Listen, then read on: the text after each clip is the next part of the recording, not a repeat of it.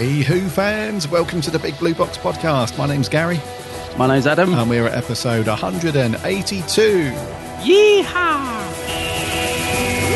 Have you ever thought what it's like to be wanderers in the fourth dimension? Nobody in the universe can do what we're doing. I've reversed the polarity of the neutron flow so the TARDIS should be free of the force field now. There's no point in being grown up if you can't be childish sometimes. The trouble with time travel is one never seems to find the time. Change, my dear. And it seems not a moment too soon. Unlimited rice pudding, etc., etc. I am the Doctor! Great men are forged in fire. It is the privilege of lesser men to light the flame. I'm the doctor. This is Rose Tyler. She's my plus one. Is that all right? That would be me. Hello, surprise! Boom. Etc. I'm the doctor. Do everything I tell you. Don't ask stupid questions. And don't wander off. How can you kidneys? I don't like the colour.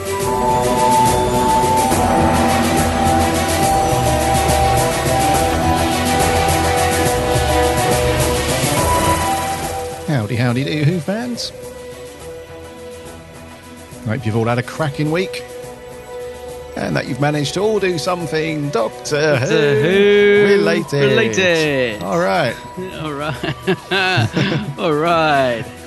A bit, a bit of Who each week. Oh, yeah.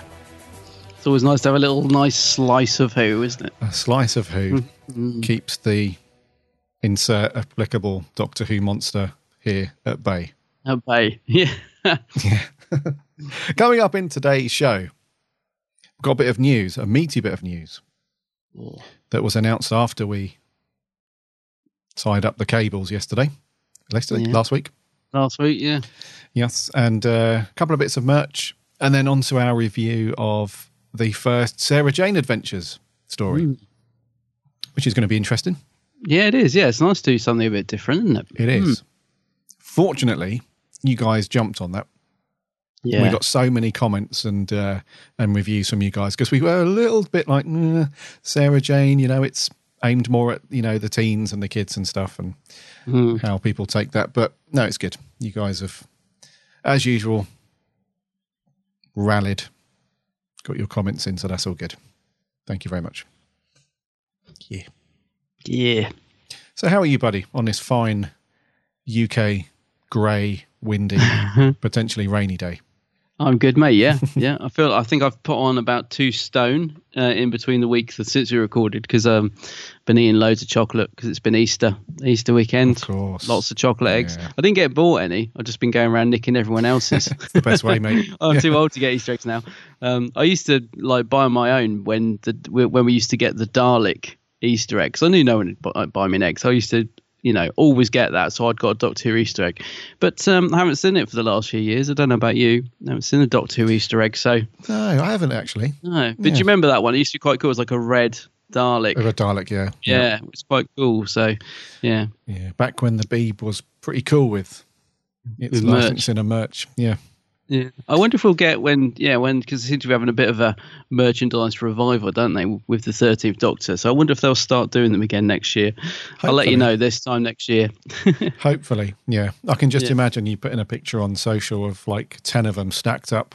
Yeah, Like, I'm buying them now because we might not get them. That's it. Yeah, what's the use by date? Can I store them? Because I used to. I, I mean, I remember as a kid, I used to get the. We used to get the classic. Um, it was a TARDIS. A TARDIS. And you open the door, and the Doctor was in there, and it's become quite famous because um, I think the Peter Davison one had a Dalek on the front, but when sort of shooting a ray gun, but when you open the door to reveal the Doctor, the ray gun's in a very unfortunate place and looks a bit rude. Oh, which of course right. we didn't notice these things back then. We were innocent days, but yeah, it gets floated around on Twitter quite a bit. That, but I used to absolutely love my TARDIS Easter egg box as a kid. You know, I used to use it as a toy because it was a good size and stuff. But Hmm. yeah, it'd be nice to see a return to those. Perhaps we get one with Jodie. We open the door and Jodie's in there. Perhaps. So that'd be cool. Yeah. Perhaps, perhaps, perhaps. Um, so yeah, what have I been up to? Well, um, I had a little figurine drop through the letterbox. Oh, I is saw the, this, Um, yeah. first Doctor David Bradley figurine by uh, by the chaps at Eaglemoss. Um, it's not bad. Not it bad, slightly not it slightly resembles Bradley. I have to say, that, you know, the paint apps on my one because I order them online because the shops don't stock them anymore. Uh, so you know it's potluck. Um, the paint ups are mine a bit messy, but uh, the actual sculpt and everything on him is pretty good. So if you can actually find him in a shop, you know sometimes FP get have them on the shelf. Um, it's quite a nice figurine to get uh, if you can find a decent paint app. Um, so he's there. Uh, did you see I compared him to the original? Because I've got the original Hartnell one, and then this is based on Bradley Yes, from. I did see that. Yeah, Yep. because I actually do prefer the Hartnell one. Actually, he's because he's got his cane and it's Hartnell, and yeah. you know you just can't you can't replace him. So yeah, he turned up. So that's a bit of merch, kept me happy. Um, the only other thing I've been doing. Um, do you remember ages ago on our merch section there was this CD coming out called um, "The Thing from the Sea," which was like a BBC audio drama that was going out. It's got a picture of Tom sort of putting his hand out and a, and a monkey behind him, and it was a bit random. And it, it- we were sort of saying, "What is this then? Is this a new? Is Tom reading this? Is it a thing?" Anyway, so that turned up last week, and it's read by Susan Jameson. Oh yeah, who I remember. Yeah, remember that? And because we were saying, well, who's Susan Jameson? I, I still don't know. Uh, but um, I've been listening to a bit of that. I've, in fact, I've, I've nearly finished it, and it's it's really enjoyable actually. Because I took a bit of a a punt on it because obviously, you know, Tom's not reading it, and I didn't really know what it was, but Right. it was really cheap, and I just thought I'll get it because it's something new, and I li- I actually do like the cover on it as well. Uh, uh, to be honest with you, the cover kind of sold it to me, and it's written by Paul Magrs, who I actually really like. He's, he does a lot of big finish, um, and it's really cool. And actually doing a little bit more investigation on it, I remember like a couple of years ago, the BBC did these um, Fourth Doctor stories called the Haw- no, what was it? The Nest Cottage Right, Chronicles, which I never bought because I heard mixed things about them. So they, I think Tom Baker actually narrated those, and I think Susan Jameson played the character in it as well. So that's why Oh, she's I reading this. Right. So this does follow on from that, and I was Mm-hmm. a little bit worried. And I was thinking, oh no, I'm not going to understand it. But actually, it, there's enough in there to, excuse me, to pick up. Um, you know, you don't need to have heard the, the Scottish Chronicles necessarily Okay. to right. understand it. I, mean, I, I actually now want to go back and listen to them because I'm quite intrigued by this. so I hear they're a bit mixed. I'm not sure. I think it was um, so obviously before Tom joined Big Finish, so he's you know I don't know maybe he wasn't sort of quite back into the Doctor mode. I'm not sure. I haven't heard them, but I remember the reaction to them was a little bit mixed, and I think Richard Franklin actually is in them as well. So I might go back and buy them as well. I'm not sure, but yeah. So I've been listening to that and I've nearly finished it, and it's uh, it's a nice little surprise actually. So I think they're going to do a few of these. I've seen one with a the third Doctor on the front, which is I assume is part of this series, um, read by Katy Manning, uh, called Horrors of War. I'm just looking at it now. That's coming out um, in July, and that looks pretty cool. So I might pick out that one. And then they're doing a first Doctor one as well. So yeah, I don't know. These little audio seem to have sort of popped up out of nowhere, and as I said, sometimes they're a bit hit and miss, aren't they? But uh, yeah, it's pretty good. Yeah. Hmm. Okay, So nice. keep an eye on those. I might might get the other ones as well. But that's the only other Who thing I've been doing this week, mate. It's uh, apart from eating chocolate, Easter eggs. Very nice. I haven't really been doing a lot. What about you? Yeah, n- nothing from me, mate. No? Yeah, no, Not even any Who. not really. Um, just the same, really. Just chilled out over the long weekend and Hmm. ate too much chocolate, and I don't think I've even watched much Who. You know, Oh dear. no, I've just been very quiet since we last recorded. Yeah, Oh dear. Yeah. I thought you might. Have, yeah. Thought you might have been ploughing through that Seventh Doctor box set of yours. uh, no, I did that a week after I got it. Oh yeah. Yeah, Nice. yeah. So nothing from me, mate. Hmm. So I haven't even been over to FP or the Who shop or anything. No. Well, actually, I might be going. I might be taking a little trip this weekend because I'm meeting up with our good friend Cousins 2019. Uh, it's his uh, birthday this weekend. He was saying about meeting up in London. Oh, that's right. Um, yeah.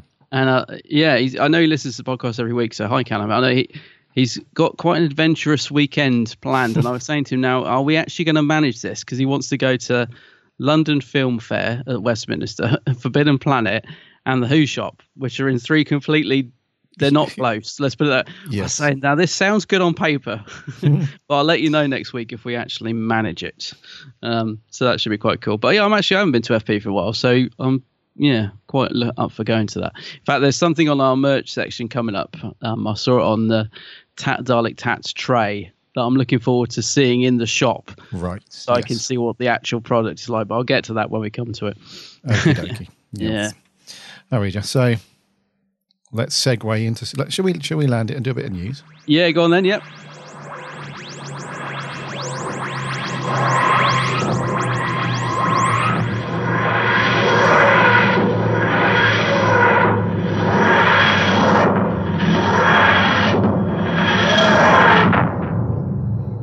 So, first up, this is one of those things that happens to us quite frequently where we record the show and we're like, yeah, there's no news. It's, it's barren. It's just a, a dusty tumbleweed. Yeah, it's a dusty landscape of, of tumbleweed. And then when we record and tie the cables up, a big bit of news drops in the, in our laps. Mm. Uh, so after we recorded, there was some big news, something that we've spoken about many times. I was convinced we'd already spoke about it, yeah, because of course time's gone quick, and I was thinking, no, we must have talked about it, but it was. It was after we recorded, wasn't it? Hmm. Yeah, Did feel timey wimey. it did. Yeah. So you've heard us talk about London Film and Comic Con quite a lot because we've been there a lot. and we uh, talk about who's going to be there, who's not going to be there, and all the times that Tennant's never never there, and all that stuff. Uh, and then the most unlikeliest of doctors was announced. I know. All of the times that we've said that Mr. Eccleston never does anything for Doctor Who fans. Because back in the day, we did give him a hard time, didn't we? Well, yeah, we, We we used to say, uh, you know, Eccleston, he never, he's not like Tennant, is he? He's always up for, you know, fan duty. He's always shies away because of his experience, we guessed.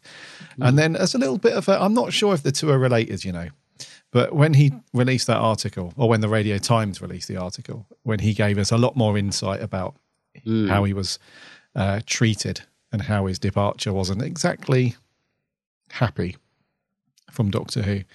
Uh, days later, he gets announced at London Film and Comic Con, and uh, yeah, and the, the news blew up. And I, I, at first, I thought it was just a Photoshop fake thing. yeah, you didn't believe it, did you? No, I thought no, No. it just can't be. It can't no be. way.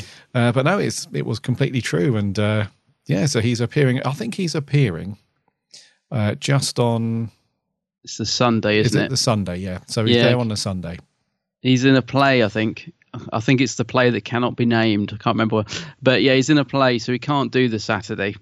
Yes. um, which is quite good because I remember when Benedict Cumberbatch was announced, he was announced just for the Saturday, and like the queue was, I mean, the tickets was just you know Crazy, phenomenal the yeah. amount they sold for that, and then they announced him later for doing the Sunday as well, and it was so much quieter, and it was a bit annoying because I was thinking, oh, if I'd known he was going to be on on Sunday, but at least with this one, you know, Chris is in the theatre, he's not going to be there on the Saturday, mm-hmm. he is just there on the Sunday. I nearly fell off my chair when they announced this because they put up this big announcement, right? But you know, saying we've got a massive guest announcement on Wednesday, seven o'clock. Don't miss it. He's never done a convention before. He'll probably never do one again. You know, and they really sort of bigged it up. And I was thinking there was a lot of people guessing Chris, but I still thought, no, don't be silly. He does because he's been on Yeah. he's been on interviews where he said, I mean, even quite recently, where he sort of said, you know, uh, no, I don't, yeah, I've never done a convention. I don't, yeah, maybe, uh, I think he joked on the Lorraine chat show, something like, well, maybe if I need the money one day or something like that. Because, you know, these clips have now surfaced to say, oi, thought you said you never do one. So when it was actually him, I could not believe it. Yeah, I me was just like, oh, Yeah. what? No way. That's why I thought it was fake to begin with. I know. Well, I sent it straight to you, didn't I? I sent it. It said, uh, "Am I dreaming?"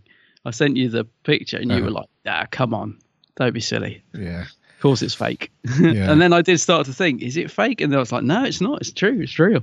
Yeah, went onto the website and Mm. he's there. His He's photos there. his pose and all the details. Uh, so most people were happy with that. Mm. Most people, and then we all saw the price. I was going to say, yeah, I got back on my chair after falling off, and then I saw the price and I fell off again. Yes. Now we're going to get into some territory here, which is very divided. We know this already, of course. Yeah, yeah. And uh, yeah, so if you want an autograph, that's ninety-five pounds. That's no photo, No, it's That- just a. just his signature on a on a photo. And have you seen his signature? Because I know friends who have got it. Have you seen it? It's It's just a big C, and then it looks like a W, and that is it. yeah, it's very basic, isn't it? It's, a um, little bit, yeah. It's not the biggest of autographs. Yes. Um, or you can have a photo shoot separately, Mm. and that'll be 85 quid, Right. which is baffling to me. How can the photo shoot be cheaper than a little squiggle? I don't know. I'm glad it is though, because I'm always more tempted by the photo. Hmm. But anyway, However, if you want to pay an extra £10 on top of what you've paid, Yes, please. you can get a photo uh, in front of a TARDIS with him for 95 quid. Yeah, I'm wondering if it's a because sometimes would you reckon that's blue screen or is that a TARDIS prop? Because it says TARDIS exterior, doesn't it? Yeah, who, So who I knows? wonder. I reckon it's a prop, which would be quite interesting. Imagine if they get the wrong TARDIS. You know what fandom's been like oh, lately. no. Imagine if they get like some old, Yeah, I don't know, Some old stage play. from the Kenny TARDIS. Everett show Yeah. that they've just got out, got out of storage. This looks like a TARDIS. yeah. So if you want both, if you want the autograph and the photo shoot with the TARDIS, it's 190 quid. Nearly 200 sheets for. Uh, I mean, to be honest with you, if you're going to pay to have the autograph and the photo, you might as well bung in the extra tenner and do it with the TARDIS. Uh, if you're going to pay that much anyway. Um, so yeah, I mean, personally speaking, I'm not going to pay that for an autograph or a photo. However, I fully appreciate that there will be people who will pay that, and that is completely fine. You know, fair play. Uh, there's one thing to bear in mind. So, and I, I've replied to this a couple of times on Twitter when people were asking me about it, and I said, if Chris Eccleston is your doctor, in mm. quote unquote, then absolutely go for it because chances are you won't see him again at a convention for a while Yeah, unless he has a roaring good time and it's like one of the best experiences that he's had as an actor integrating with fans, then maybe he might be back soon. But I'm guessing that he won't do one for quite a while. I, I think this is quite a, important. Being his first one, I think it's very important how this goes. Yes. You know, I think this will determine whether he does stuff in the future. If he enjoys it, or I've got this real worrying nag that it's going to overwhelm him. I don't know if he knows what he's let himself in for. I mean, I keep thinking back to poor old David Bradley, how he was up and down, up and down. Oh, come on, David, we've got to shoot with the TARDIS now. Right, back you go, sign three autographs. Right, come on, David, back. We need you for the sailor shoots. Right now, go and sign. and I just, you know, I mean, he was hardly at his table. He was all over the place. Doing, oh, we've got a group shot now, David. Come on, it's you and the other two. And uh, you know, I just think it depends. You know, I really hope it goes well. I hope it because I'd love to see him do more, but I think I'm just slightly worried he's going to be overwhelmed by it. Um, in terms of the prices, mate, for me personally, it's a little bit saddening because I would absolutely love to meet him. Um, I'd love to get that photo shoot. You know, I love my photo shoots. you know, I love them. I would absolutely, it'd make my day to get that photo shoot of him. I am slightly tempted. 85, mm, I think, I can't remember what I paid for Cumberbatch last year. I think he was around that. And I absolutely love that photo and I don't regret getting it, but it was a big choice whether to spend that money. So I'm slightly tempted with a photo. It depends if what other guests they add. If they don't add anyone I'm desperate for, I might just take the plunge and get the photo. The autograph, again, as much as I'd absolutely love it, and the annoying thing is he's next in my, you know, my regeneration Oh, of course. Yeah. box set. Yep. I've been getting all the doctors to sign it, and he's next. So I've got Baker, Davidson, Colin, um, Sylve, and McGann, and then the next page is waiting to be signed by Eccleston. It would mean the world to me to get that signed. I'd absolutely love it because he's so hard to get, but I can't justify ninety five pounds for it. You know, I just can't as much as I'd love to. And Yeah, it's, it's know. as I said, Yeah. it's it's sad, really. It does make me sad, and I Yeah. do I do appreciate he's never done a convention before, and I appreciate he's going to be around about that price. I think he's uh, more expensive than Capaldi, isn't he? He is. I was about to say, yeah.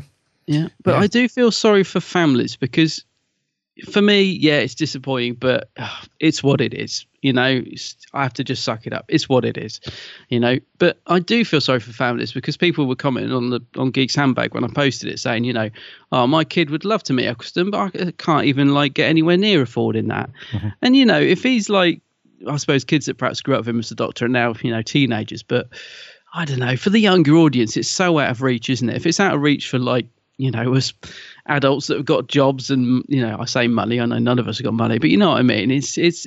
I just think it's a bit of a shame. It does put them out of reach for for sort of that younger audience, I think, which is a shame. But I it is know. what it is. It is what it is. But um, I do think it's a little bit over over the top, to be honest. Yeah, I read Yeah. you. And I'm the same as you. I'm I'm kind of tempted at the photo, I am tempted. Yeah. um, but I'm definitely not up for the autograph. I can't justify, you know, just shy of a hundred pounds for a squiggle No. on, a, on a on a photo. You know, that, that's just me. But um, yeah, it's kind of weird, really, because Capaldi, who's like the most recent Doctor, you know, the most out there, you know, doing his thing at the moment.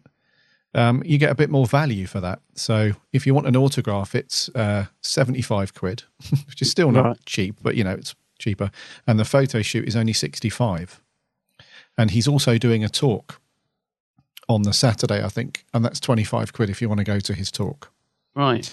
Um, so yeah, and also the way they bundle things in. So it's, with Showmasters, they do these things called diamond passes.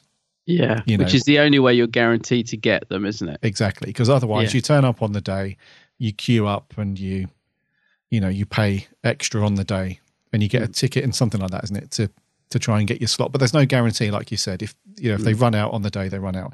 If you buy this thing called a diamond pass, then it's booked in before the event. You're guaranteed your photo and your slot and everything.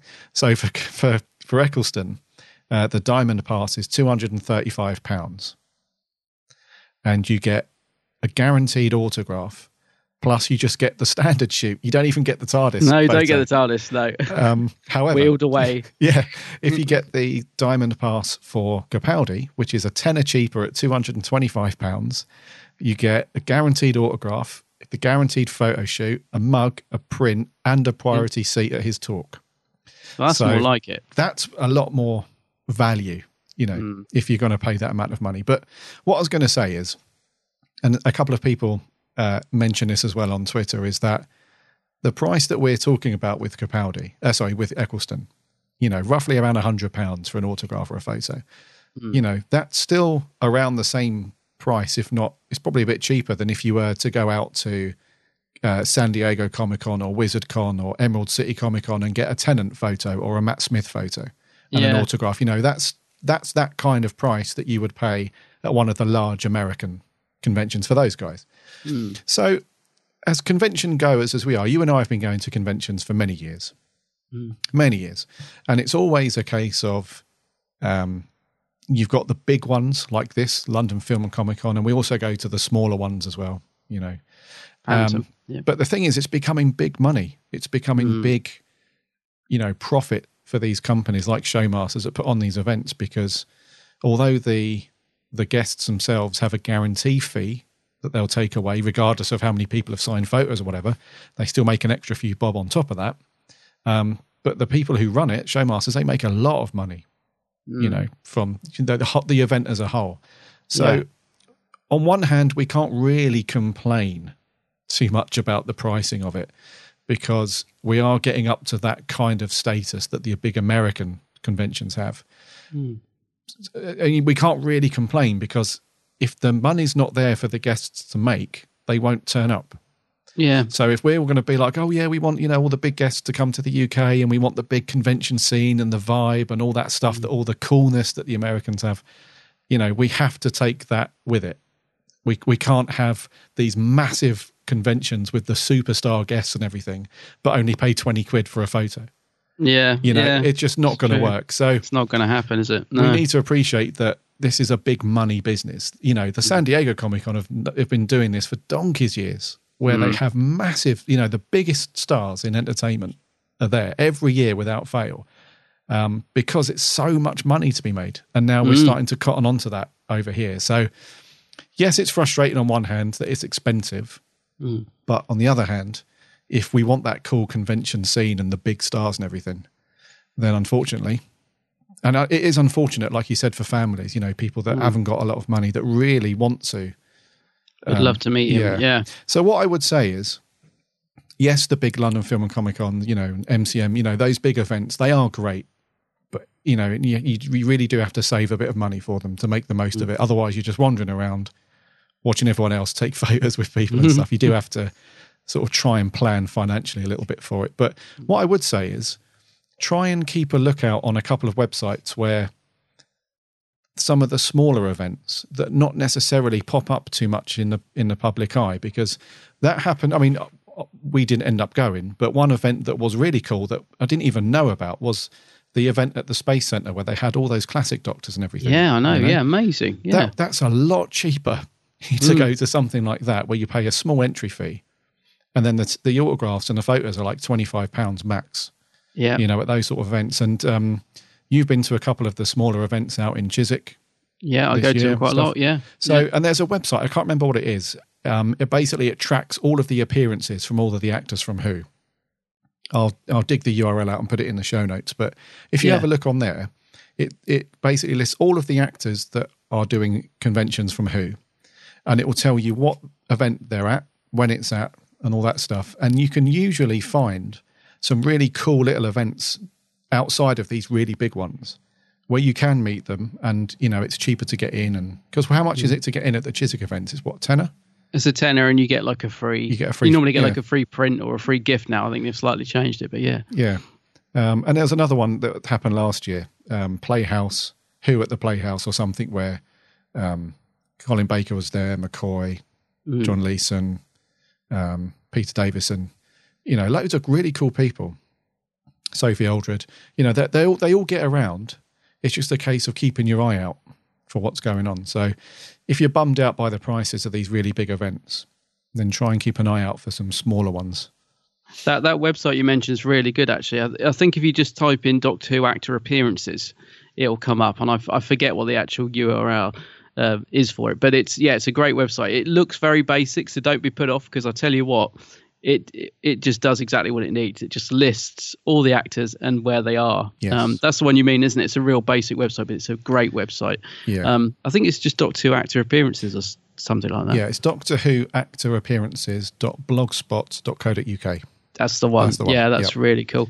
Um, so yeah, uh, how much did you say uh, Capaldi was? Sixty-five. Uh, 65 for the photo, 75 Yeah. for the uh, for the autograph. So it has thrown up a bit of controversy because you told me this morning that it all kicked off, all you know, pretty much, didn't it, with the the Showmasters guys It, and it comments. kicked off last night on the Hmm. Facebook page. Yeah. Um.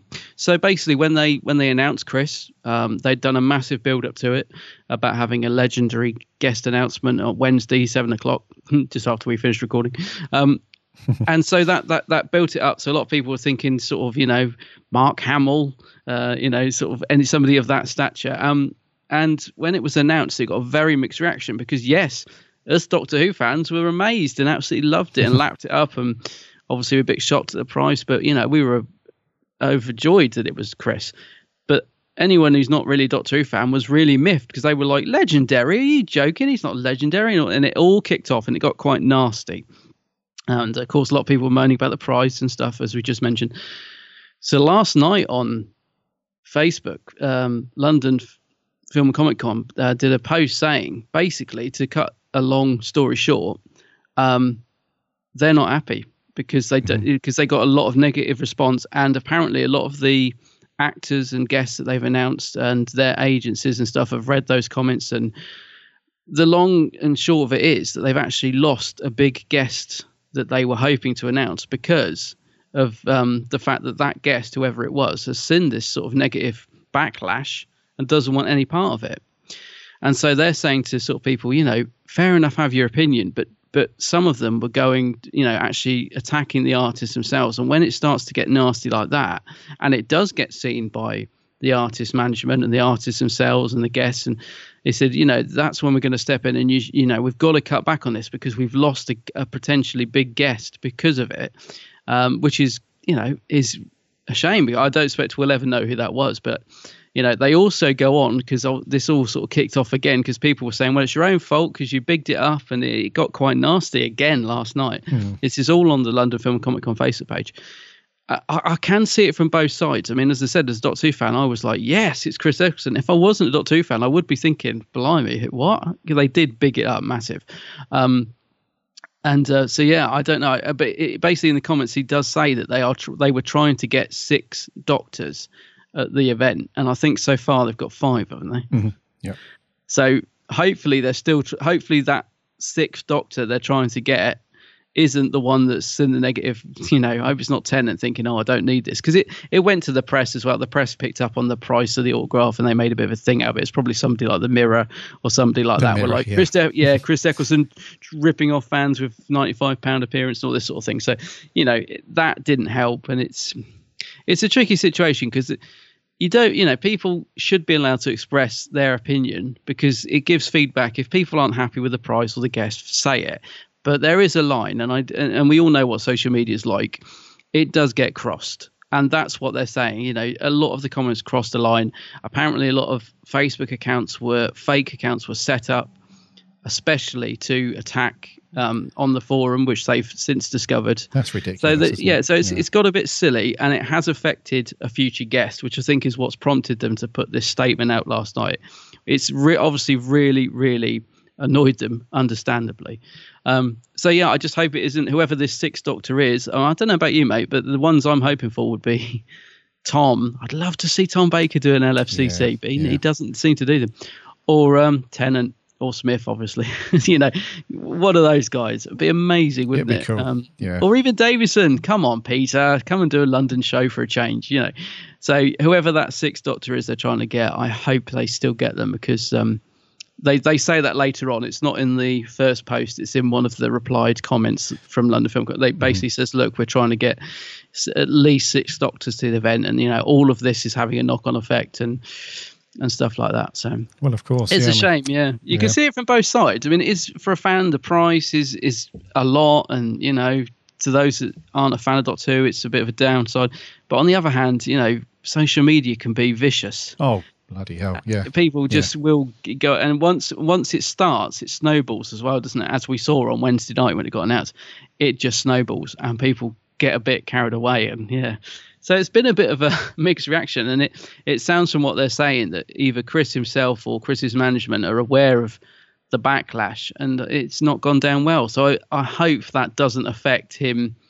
I hope it. I hope he doesn't cancel. Basically, Hopefully not. because that's what Yeah. they're sort of saying. You know, this has had a bit of a this has had a bad reaction from the from the um, guests Mm-hmm. from the guests themselves. So I'm like, oh dear.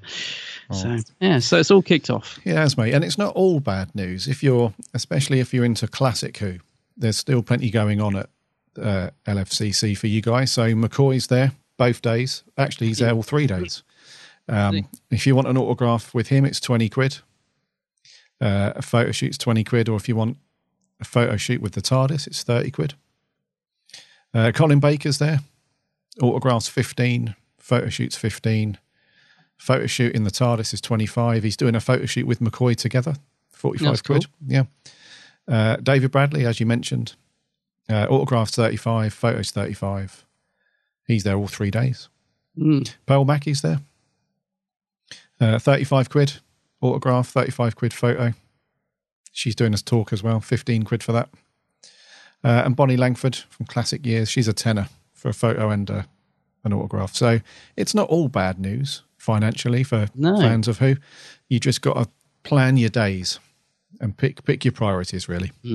And they said they've still got a lot to announce. I think they said they're only halfway through announcing it or something. Yeah. So there's a lot more to come. It's uh, so it's the end of July, isn't it? This this convention. So we've still got a few months. Yeah, 27th to the 29th. Mm, nice. Nice. Anyway, now that we've got that out of the way, should we get our metal friend in and see what he's got? Yes. Merch corner. Merch corner. Merch corner. I don't know whether to be impressed or disgusted. It's a bit rubbish, but it's pretty. It's very pretty. Something else that dropped as we were recording last week, so we can Yeah. mention it. Uh, it was finally, finally, finally, finally the BBC or BBC Worldwide or BBC Studios, whatever you want to call them now, have finally released the Series 9 soundtrack. I feel like we should have a fanfare for this. It's here. How long have. Oh, I, I'm pretty sure, I can't even remember now how this all kicked off, but I think the BBC sold the rights, didn't they, to a bunch of their Oh. soundtracks and everything to I've heard so. Yeah, sorry. EMI or something like I can't I can't Yeah. even remember. It's so long ago. So I've heard so many different things. I've heard that Murray was having a kid and couldn't be bothered to do it. I've heard that Silva Screen weren't going to release. Oh, it's been so many little glitches with it, but it's finally coming anyway. it's finally coming, yes. Yeah. And um, yeah, so I think all the politics and red tape and paperwork's all been done. So Silva Screen, um, they're the guys that normally put out the official um, soundtracks and stuff first. Uh, Series 9 will be available on the 27th of April Mm, not long. from Silva, S I L V A, Silva screen.com or .co.uk, something like that. And it's a four disc set. Uh, there's 15 ish tracks on each one, apart from disc one that's got 20 odd tracks on it. And uh, yeah, a bit of uh, bit of gumph for you. Uh, they say it's one of the last great morality tales out there, but it also celebrates life. For that reason, I think it's a great show for kids. I couldn't write as much music for this if I didn't feel that way, and that was Murray Gold. Uh, who said that? And uh, yeah, there's not much else to say really. We've waited for so long. I'm not sure if I want it now. Don't say that. It'll be wicked. But I'm just wondering when we'll get Series 10 because I, I hate Oh, the fact we're so behind. I'd like to think we'd catch up before Series 13 kicks off. Do you know what I mean? Uh, series 11. 11, yeah. Sorry, I've jumped ahead. Doctor Who, the Doctor 13. Oh, you know what I mean. So yeah, come on, let's let's get Series 10 out before for the new series at least. Uh, would be nice. It would Um, be. Yeah. Yeah, so this is the only thing I would mention about this is I know the initial first batch are coming out as a limited edition, which includes um, uh, an additional booklet with That's all right. the Stuart Manning posters, which are really nice. So that's worth getting. And it also has a slipcase, the initial Mm-hmm. uh, release. So I'd I'd like to get in there quick and get one of those because um, yeah, the sort of limited edition first batch looks really nice, and it's the same price. It's just going to be the first run. Um, Yeah. and uh, I think at the minute the price it's around about what is it, eighteen ninety nine, It's something like that on Amazon. 14.99 Fourteen. from Oh, the- it's come down. Yeah, yeah. Yeah. I know that um, Silva Screen were getting a bit of backlash because of their automated postage. Um, added on seven pounds postage, which people were like, "What? Really? Seven pounds? seven pounds?" But it's. I think they're going to try and do something about that because everyone was saying, "Well, I won't be ordering it from you because I can get it from other places, which you know don't charge anywhere near that." And it's. I don't know. There was a bit of a discussion on Facebook about it. I think they're going to try and reduce that. It's just the way their website automatically added it on because of the size of the box set or something. Um, but yeah, it looks nice, and if it's you can get it for around about fifty quid, I think that's that's pretty decent for four discs, isn't it? Yeah, I mean, for Not bad. for for 15 quid you know in the world of physical discs and stuff it's Hmm. very very good I am holding out, hoping that as much as I don't like to give too much of my money to Amazon, they do sometimes do auto rip where they give you the MP3s, which I absolutely love it when they do that. As much as I have issues with Amazon at times, I, I love the fact they give auto rip. So I am holding off because I know they have done with previous soundtracks. So I'll either get it direct from Silva Screen if they reduce their postage, or I'll get it from Amazon if they do auto rip, or Galaxy 4. I think it's fourteen ninety nine three postage. So a couple of different options for you there. One thing I've got to ask you though, mate, can't move off of this without mentioning it. The elephant in the room, yeah the one there, the court fans know. aren't happy with this. no They are, fans are getting a lot of um, you know, they're going through the wringer lately. So it's got the new series logo on it, which you don't like. i know And and to be fair, I don't want it on this. I would much prefer it to have the Capaldi logo as it's his era. I get, I get, they want to put it on everything. Yes, yes, yes, yes. But you know, come on, it doesn't. It's not his era logo. It does bug me. I've got to admit. Although I actually think it looks okay. But what do you think? Well- it should have the Capaldi logo, right? It shouldn't have the of new course one. absolutely but the thing Yeah. is again this is it, it, it, it, there just seems to be no sensibility at the Yeah, yeah. bbc you know you this is the thing here we go here we go Go on. there has to be a degree of common sense and because it seems with the BBC it's like all or nothing there's no sensible middle ground and it all this is, I first realized this after they started putting the new logo on the Tom Baker Blu-ray set that's coming out soon. Yeah, yeah. you know because I get it. On one hand because we even said it when they when we spoke about the new logo and stuff. Hmm.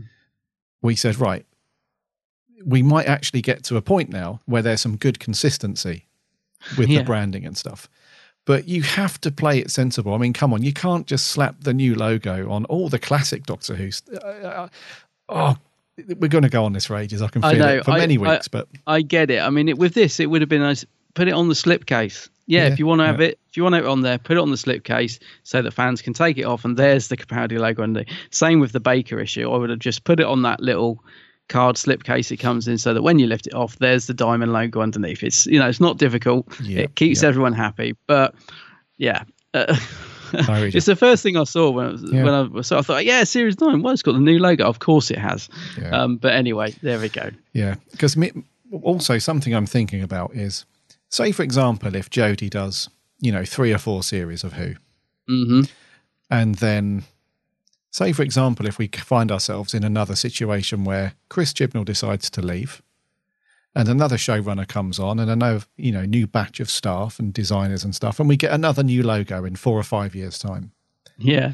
that the, the logo that we're looking at right now, this new one, to me, that will be associated with Jodie Whittaker's era of Doctor Who.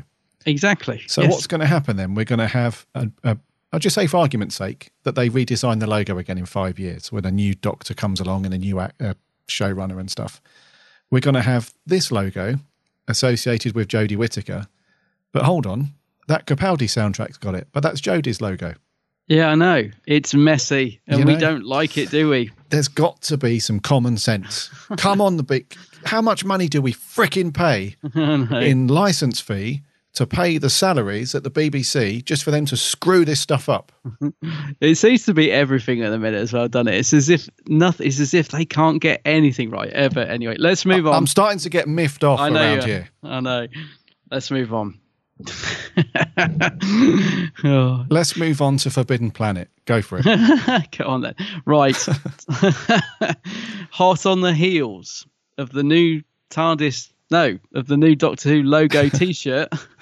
Talking of the logo that we got from Forbidden Planet a couple of weeks back. Boom.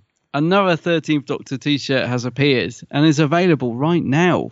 Um, and it basically it's it's got the new logo on and it's got um, the 13th Doctor looking over the hill at the TARDIS. So it's the promo shot that we got recently, and they've bunged it on a t-shirt, and it's seventeen ninety nine, and it's modelled by somebody that looks like she wants to kill you. if you you've got to go onto the forbiddenplanet.com website and look at it.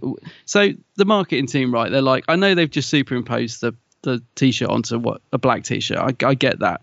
Why on earth would you pick somebody looking like that to sell your t-shirt? Because she just not not the way she looks, but I mean her expression. There's nothing wrong nothing wrong with the way she looks. I'm just talking about the face she's pulling. Yeah, yeah. She looks like she's about to kill somebody. She looks like she couldn't be less happy to be wearing this t-shirt if she tried.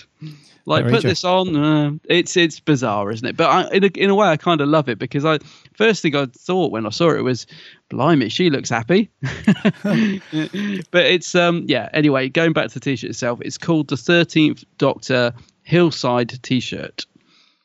What do you think, mate? Is it you pre-ordering it immediately? What a load of crap this looks like. oh dear. No, There's nothing about this to appeal to you, is there? You don't like the logo. nothing. You know, It's yeah. It's this is like something that you print off on your own. I know. Someone said that as well. It does look like that. Yeah. You know, if you go on to what website is it? Um, I think it's called Etsy. Yeah. where it's basically a marketplace for people making their own products. This is like something you'd see on there. Hmm. This doesn't. I can't. Well, this, I this is just what I can't. was on about earlier. You know, I said earlier, I'll hopefully get to FP this Saturday. I'll let you know what the real thing looks like because this, at the minute, the thing that's on the website is just uh They've just basically tried to mock up what they think the t-shirt will be like. So I'll let you know what the actual thing looks like. It's not out um, for a couple of weeks though, mate.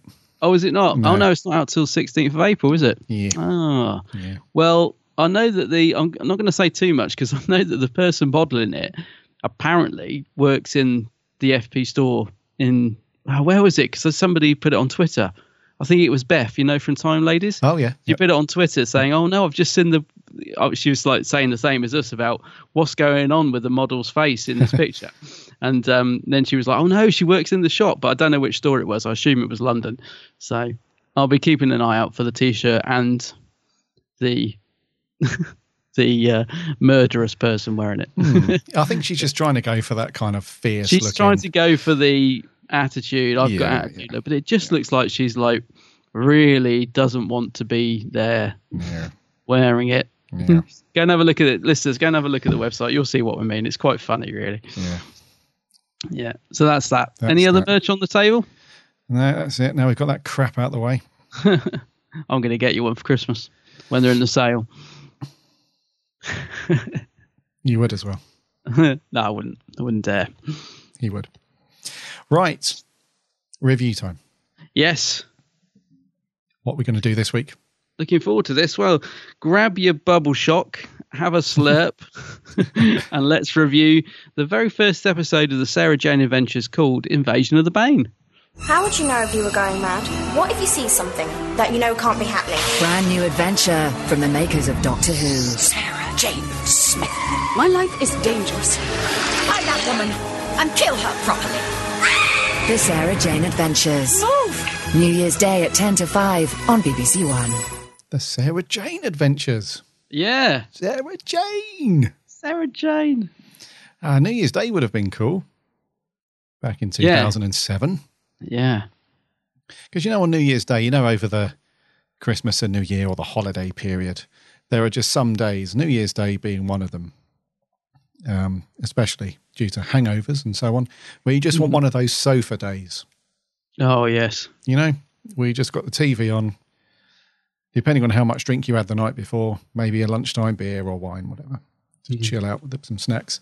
And this would have been really cool to just chill out and watch this. Yeah.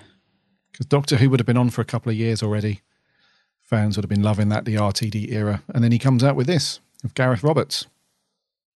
That's it. Because Sarah Jane's a very loved companion, isn't she, from the classic years? Very much. And we'll have been all thinking about that. She was in school reunion as hmm. well with the 10th Doctor. So people immediately, you know, like new fans and old fans loved that, didn't they? They were like, oh, Sarah Jane. So I think people were actually itching for more, weren't they? It's not like. It's not like Class. It's not the spin off that no one asked for. This is a spin off that people, I think, embraced and wanted and were like, yes. Yes. Yeah. Yeah. So, yeah, so 2007, January 1st, it came to our screens. It was an hours long, uh, single part thingy. It was directed by Colin Teague, written by Russell T Davies and Gareth Roberts. Um, stars, obviously, Liz Sladen as Sarah Jane, um, and then how a sort of younger cast, if you like, with a little cameo from John Leeson. Yeah. Oh, yeah. That's sweet. I forgot about that. Yeah, it's the Mark IV K9. So, Invasion of the Bane. This is one of those cool kind of setup stories where we get introduced to all the characters for the first time. So, uh, it based it's based around um, a young girl called Maria Jackson who's just moved into a new house with her recently divorced dad and her very annoying, pushy mum. Oh, yeah. Mm. Um, so they're basically going to start a new life. They've moved into a new house and they move bang opposite Sarah Jane's very nice looking house somewhere in Cardiff. I think it is. Uh, really nice looking house. And she soon discovers that there's some strange goings on. She wakes up in the middle of the night and there's these glowing lights and everything. She Mm. goes and has a bit of a nose in the garden and sees Sarah Jane communicating with this alien of some sort. Uh, so that's her first kind of inkling that something isn't quite as it seems across the road. And then uh, she gets uh, befriended by this very pushy young girl who lives nearby, Kelsey. And she gets persuaded to go off to the Bubble Shock factory. So, Bubble Shock is this new drink that's been out for everyone to, to get their hands on and has been encouraged. Everyone's been encouraged to drink it uh, because there's this alien dude or dudes um, that have put this secret ingredient called Bane into the drink, which is essentially a living part of of themselves, I think. And uh, when the mother, the Bane mother, activates it, all of those little living things come to life inside the humans, and they're like puppets essentially. And uh, it's down to Maria and Kelsey, and now Sarah Jane, who's doing her investigative stuff without the Doctor um, to to put an end to the evil scheme, and she also comes across her uh, now adopted son Luke, Yes. who was created by the Bane. I like ar- it. What's yeah. he called? An ar- The the, archetype. archetype. Yeah. Archetype. Yeah. Hmm. Uh, so yeah, so that's how we get introduced to Sarah Jane's new life as an investigator and alien stopperer, and also the younger characters in the cast. So Maria Jackson, uh, Luke Smith, are we calling him that? Yep. Luke Smith, um, and Maria's dad, and so on. Uh, so aimed at fairly younger audiences. This one, Mm. a bit of a different direction than what we're used to with Who, because Who wasn't necessarily, you know, an 18 rated or adult or too much or anything like that. But you can tell that this is aimed at the the sort of teenager, slightly younger market. Definitely. What yeah. did you think then overall? Overall, well, uh, so first of all, I wasn't there watching this on New Year's Day. I don't think, because I think I said to you last week before, you know, before we were recording stuff, I was like, I don't remember if I've watched this before. I feel like I have, but I can't remember because I've I've only dipped my toe into Sarah Jane Adventures, and I've always liked what I've seen, but I've never, I haven't seen that much. So I've sort of seen a couple of the two parters, and you know, um, and I couldn't remember if this is one of the ones I'd watched. Um, so yeah, put it on last night and uh, about 20 minutes in i'm thinking okay i don't remember any of this so i don't think i have seen this before um, it's a nice it w- I would I would call it a pilot because it does introduce all the characters, although it's not seen as a pilot, is it? Because they'd already commissioned the series by the time it was in production. So uh, it is it is kiddie.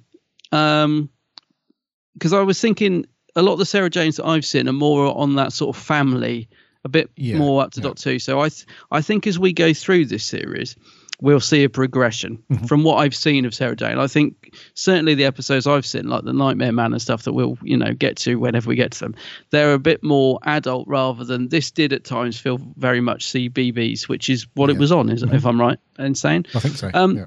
but yeah, overall, I enjoyed it. I think it did did what it needed to do. It introduced all the characters. It was absolutely lovely to see Sarah Jane again. It felt like a real nice continuation from School Reunion. I thought. Um, but uh, yeah, I don't know. It wasn't it wasn't anything amazing. It didn't. I didn't sort of get to the end of it and think, "God, that was fantastic." But but I also got. To, but I did get to the end of it and think, "Well, that was really nice." I enjoyed it. It was a, you know, sort of took took me out of um, reality for an hour, and it, it was a good sort of little adventure. But it, yeah, perhaps a little bit lightweight. But then I guess that's the audience they were aiming for. But yeah, I think if anyone's sort of listening to our review that perhaps like us hasn't watched Sarah Jane before and is watching it because we're reviewing it, um, I think I'm right in saying that we'll, you know, things take a step up. And there's nothing wrong with this as a pilot. It does what it's meant to do. But I think the series gets better from what I've seen. I think it becomes a bit more darker in tone in places. And this is very lightweight, very, very simple story. Right. You know, you've got the kids in it taking sort of center stage, really. Um, so yeah, I don't know. We'll see. I mean, as I said, I haven't seen that much Sarah Jane, so I could be wrong. But this felt quite lightweight to me in terms of story. But then I guess it's just an introduction, so it did what it needed to do. But yeah, overall, I enjoyed it, mate. Yeah, I thought it was nice. Hmm. What about you? Because I think you're the same as me, aren't you? You've seen a few, but you've yeah. not seen. Yeah, I've not seen this first one. No. And um, I kind, yeah, I, I agree with you, mate. I, I think it was it, it was never going to blow everybody away. Mm. Um, and it does, you know, the ones that I've seen. I think I must have seen another two or three stories, and I remember them being not as kiddie as this. Mm. So it, like you said, it, it does progress. I think in not in not sort of Doctor Who's level of maturity, but it does progress a little bit. Um, and I think you're right. I think this does exactly what it needed to do. Mm. And that is something that I love Russell T Davies for. Because we said exactly the same thing about Rose, the Mm. episode Rose, where it did exactly what it needed to do. Mm. And it's the same with this. And you have to appreciate just how good, I mean, Gareth Roberts as well, but just how good RTD was at establishing a bunch of characters Mm. to move forward with their story. Because it does focus on the kids, like you say, although it stars um, uh, Liz Sladen as Sarah Jane. And it is, you know, sh- her name's above the door, so to speak. It is mainly about the teenage characters. So Maria Jackson in this case. Yeah. Um, so it did feel kiddie at times, like you said. Um, however, I did really enjoy watching it because I've never because I've never it's something that I've never seen. Because when we review Doctor Who, Mm. um, with the exception of the odd classic one, you know, most of the stuff that we review, you and I have already seen Yeah. multiple times. So it was just really nice to watch something Who related that I've never seen before. Mm, you know, it that's how I felt. Yeah. yeah, it was kind of fresh to my eyes. It was like, oh yeah, this is this feels good. And there's something about um, there's something about the intro to Sarah Jane as well, which I really like. It's just got this Mm. simple kind of adventurous. It's almost like a vortex, isn't Yeah. it? But yeah, Yeah, it's cool, and then it sort of drops you into the story, and there's no messing around. And Mm. you know, RTD's so good at that. You know, he drops you in, and then you get introduced to the characters alongside. You know, this fairly basic plot point. You know, we've heard this a few times before. Aliens are embedded into society. You know, trying to do something, and uh, somebody comes along. In this case, it's not the Doctor, but it's Sarah Jane, and sort of foils the plan late on. So that you know, the story again, it's not complex or anything. It's has to be simple for the slightly younger audience. But in a way, I really like that because it's kind of that. Oh crikey! When we've reviewed certain Who stories, there are a couple of them where you have to think as you're Yeah, watching yeah. it. You know, if you pick up your phone for a minute, you know, and you've missed a couple of key scenes, then you're out of it. You have to Mm. rewind and go back and you know you have to kind of concentrate on what you're watching. But with this it's just that really nice you know it's not going to test your brain too much it's just enjoyable viewing. Mm. um, so yeah I, I really quite liked it actually. When i because i remember saying to myself when it when the credits were going up i actually said to myself that was actually really good. Yeah, yeah, i quite like That's- it so I was going to say it's good. I mean, if people are probably thinking, I know it might sound strange me saying it. It seemed a bit kiddie at times because it is a it is a children's show. I mean, I suppose what I'm saying is, as I was watching it for that first sort of ten minutes, because we sort of weren't, you know, sure whether we were going to sort of do these on the podcast or whatever. I was slightly worried, sort of thinking, oh no, if we this is a, this is quite childish, are our listeners going to you know wonder what on earth we're doing you know going from doctor who to this but as i said as it as it went on i just thought it was a really nice piece of television and it, there is more substance to it than it being just mm-hmm. a sort of throwaway children's program that definitely yeah yeah and i understand it is aimed at that audience as i said i just in my head i suppose i was sort of judging it by the other episodes I'd seen, which I felt were slightly more adult orientated. So yeah, it's yeah, it's it is enjoyable. I, I same as you. I, when the credits rolled, I was de- definitely up for putting on more. Like I'm I'm mm-hmm. already looking forward to you know the next episode, and I I know things change because what I've seen doesn't in terms of the cast doesn't relate to some of the stuff in this. And i was thinking okay so when do things for example right i this will probably shock you. I didn't know that luke the character luke was this archetyped kid. Because you know in the episodes i've seen i just thought he was her son. And, did, so that was quite a nice element to the story which i was like hmm. oh right okay so that wasn't you know this is why i'm quite glad we're watching these in order because I didn't know that. I didn't know he was this sort of creation. So that added in another element to the story, which I really liked. Whereas if we had sort of been watching them in a random order, I think I would have been, you know, I would have been just assuming he was human. I think I don't know. We'll see as we go through the series. But I liked that. I liked the fact he was this sort of creation by the bad guys that Sarah Jane sort of adopts, and you know, and all that sort of thing. Yeah. Yeah, so yeah, I did. Yeah, overall, yeah, I did enjoy it. I thought it was a, just a nice, good, good watch actually, Yeah. and I, I, I am really looking forward to watching more. And it's it's quite nice sometimes, like you said, to sort of just switch the adult off in you and just have something nice, easy going to watch with a bit of action, a bit of humour, and just nothing too taxing on the brain as well. You know, because we're also going to be doing Torchwood, so I, I like that. I feel like we've got the sort of you know, we've got Sarah Jane, Doctor Who, Torchwood. I feel like we've got the three levels of because Torchwood goes very adult, so we've got the sort of child, family, and adult all coming up throughout the month, and I quite like that yes because they all appeal in their own different ways, don't they? yeah We- we're now your one-stop shop for everything who related Yeah, yeah. And we've already done class. We won't be doing that again oh crikey ever, yeah yeah. ever. yeah, class can um, stay in detention as far as I'm concerned. Yeah. Um, rightio. So let we, we we shouldn't really focus. We, we've mentioned that it's kiddie, you know, and it's aimed at a slightly younger audience. Let's just leave it there, Yeah. you know, because otherwise every week we're going to be like, yeah, we know it's for kids, you know. Yeah. So, and that shouldn't be a justification either, you know, because like you said, although it is aimed at that market, it's not necessarily, you know, stays in the kiddie locker, so to speak. You know, there are some some cool stuff to it, and we have to remember that this is what a spin-off should be like for Doctor Who.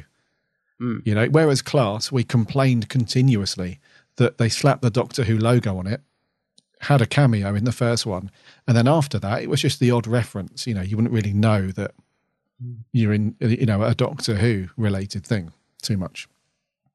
Whereas this, I think, you know, just because of time scale as well, it was produced and filmed in around the same time as when Doctor Who was going out as well.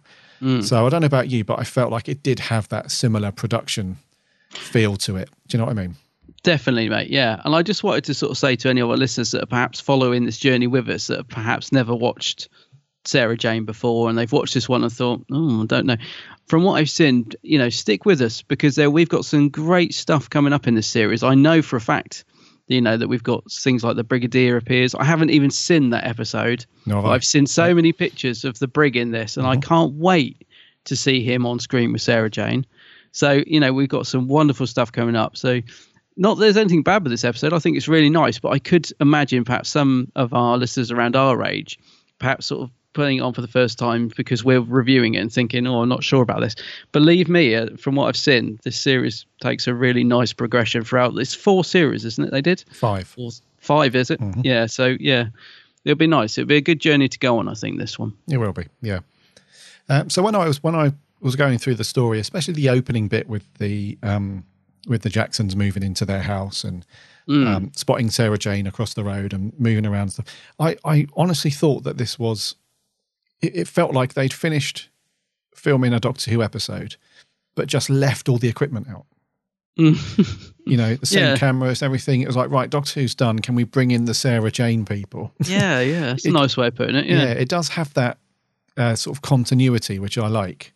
Mm. Um, and you know, not it wouldn't be anything wrong if they you know went a different direction with it and stuff. But I don't know, it just felt like we went seamlessly from from Who, you know, into sort of Sarah Jane, which I really liked, and. um there was actually some fairly decent. I mean, this obviously was never going to get the same budget allocation as Doctor Who, but there was some fairly decent um, story plots and elements in it, like the factory that where the bubble shock thing was taking place. You know, that was all good and good location stuff. And they spent a bit of money on the bubble shock bus. You know, it's got Yeah. it's even got you know the uh, the vinyl or paint job, whatever it is, you know, around the entire bus, even on the top as well, because Mm. it's a nice camera angle when it's coming into the factory and you see it from above, and and uh, and the big computer that Sarah Jane's got in on the Oh, top Mr. floor. Smith, yeah, Mr. yeah. Smith, yeah, that's all nice, and so you can tell that they've done fairly well with the budget they've got. I mean, that's something that I imagine if anyone's going to get hired to work on anything Doctor Who related, it's probably a case of they get the talk, quote unquote. It's like, you know, we're never going to have buckets of money.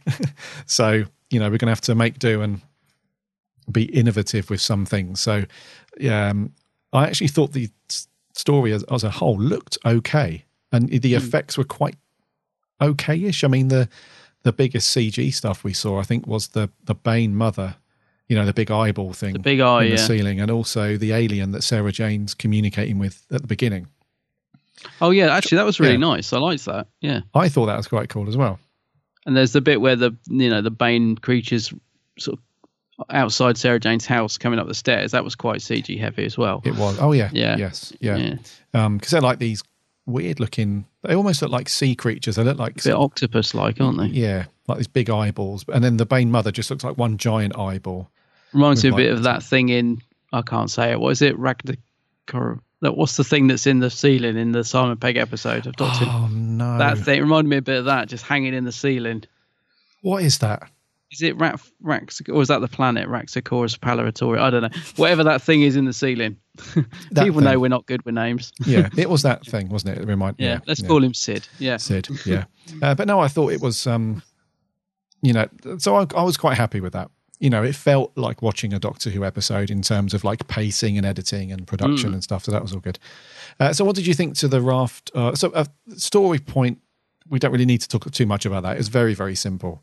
Yeah. So the Bane, you know, had embedded themselves uh, into this factory producing this bubble shock drink, disguising it as like this healthy organic drink, and it had a little bit of alien um, life form inside of it. And um, and then at some point, you know, it gets activated and everybody turns into sort of soldiers. So that's fairly simple. Yeah. So I want to get on to characters really. Um, So, what did you think to um, the Jacksons then? So, Maria Jackson, I think the story, or at least series one, seems to revolve around her, Maria Jackson, and her dad, Alan, uh, who's moved into this house. So, what did you think to? And they're sort of annoying mum as well. Oh yeah. Mm. What do you reckon to those guys? I mean, she's obviously the star of the show outside the- of Sarah Jane. This is again something that took me by surprise because I assumed this would be very Sarah Jane heavy this episode, and actually, yeah, she uh, Maria takes sort of the main focus, doesn't she? Um, which reminds you very much of Rose, actually. Like Rose took a lot of the focus right. in, you know, when Doctor Who came back. So it's which is quite nice. Maybe that's just something RTD does. It sort of gets you yeah, into a side character so that you care about it, so that the main character can look after them, and you know, which is all well and good, and it, Right. it worked re- really well in this.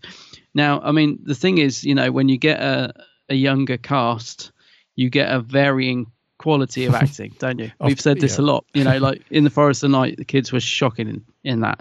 I have to say, I thought Maria Jackson, played by Yasmin Page, um, was really good. I thought actually for for her age, I thought she was quite.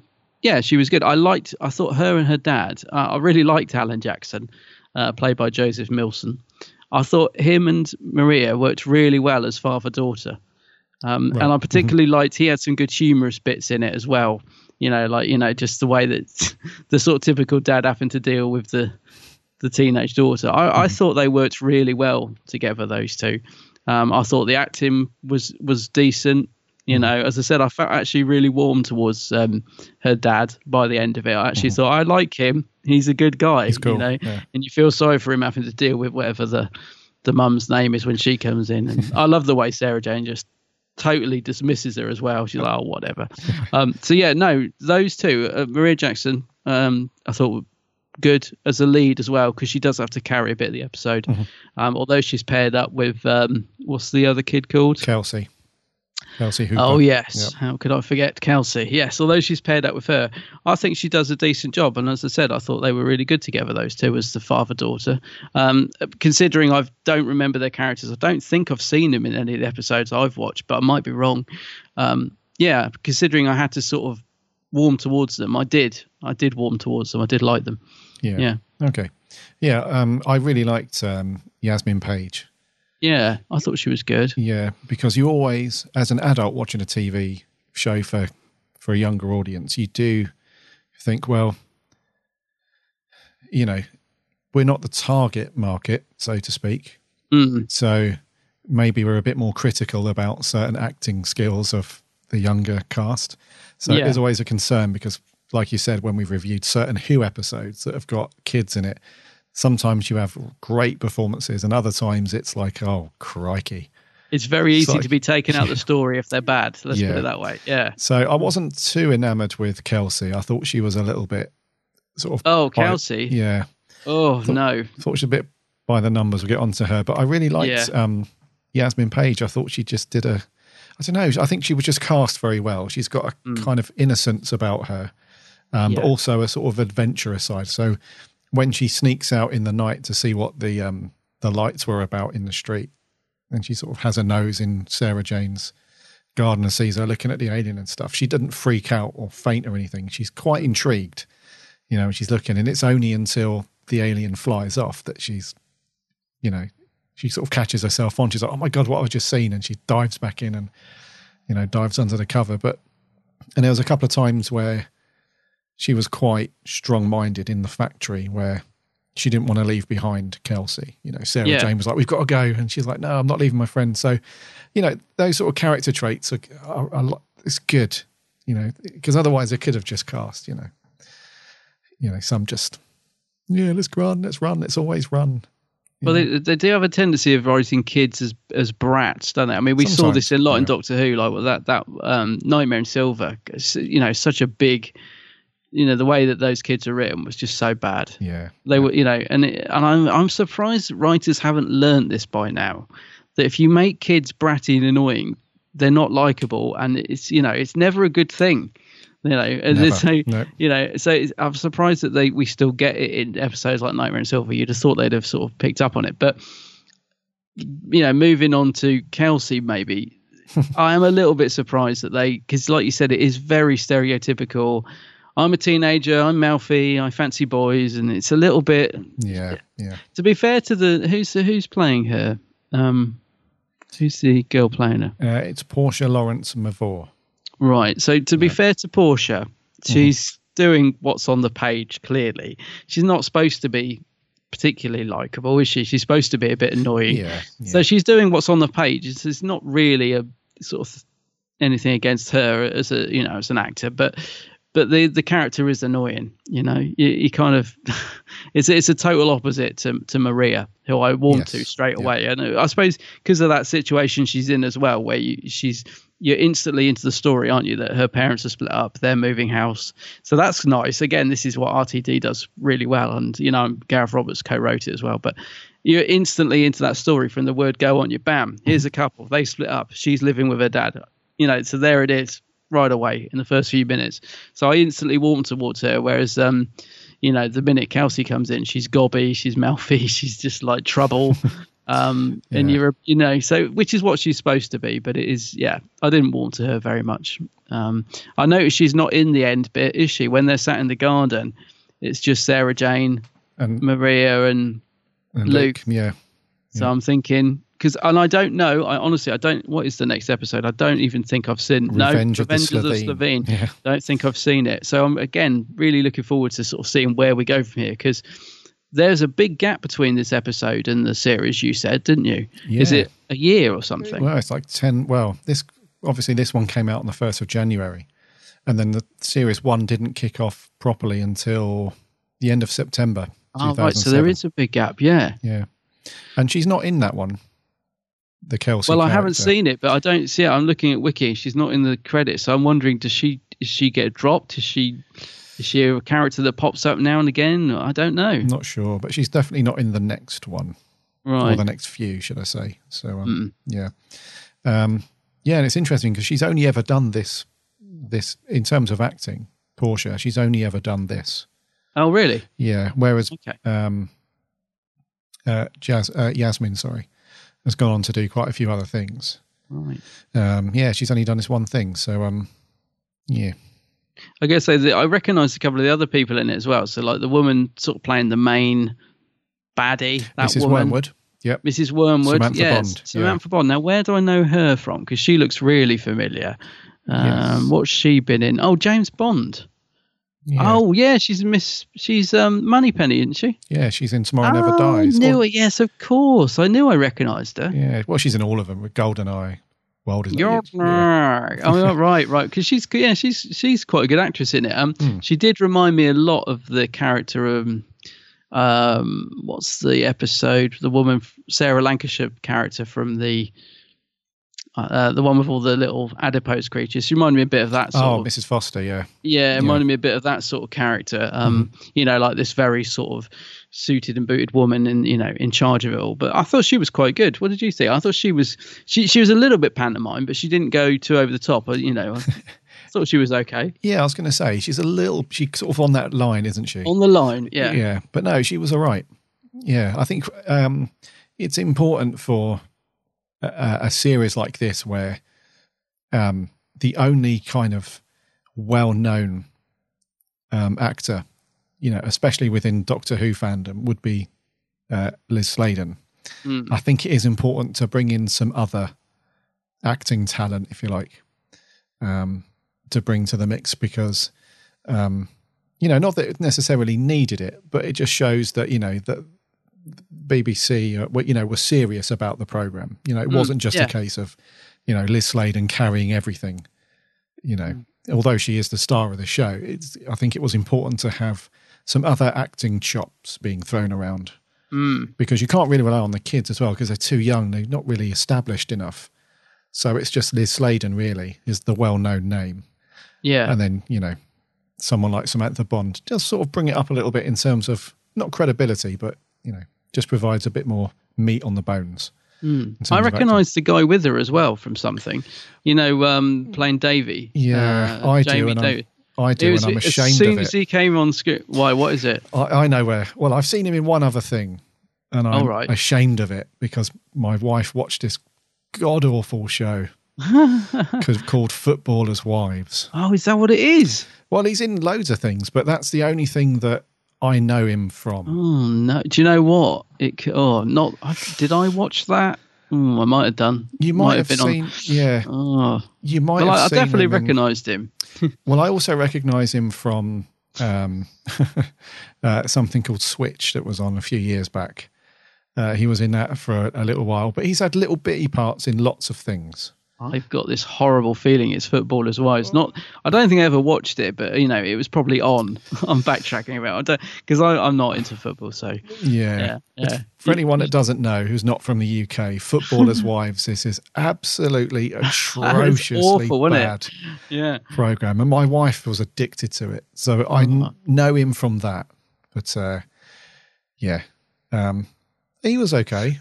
I can just imagine you having to sit through that. Oh, no, I didn't sit through it, mate. It's just Oh. sort of in and out of the living room as she was watching And it's it. on. Yeah. It's on. Yeah. Um, yeah but no, terrible. he was okay, though.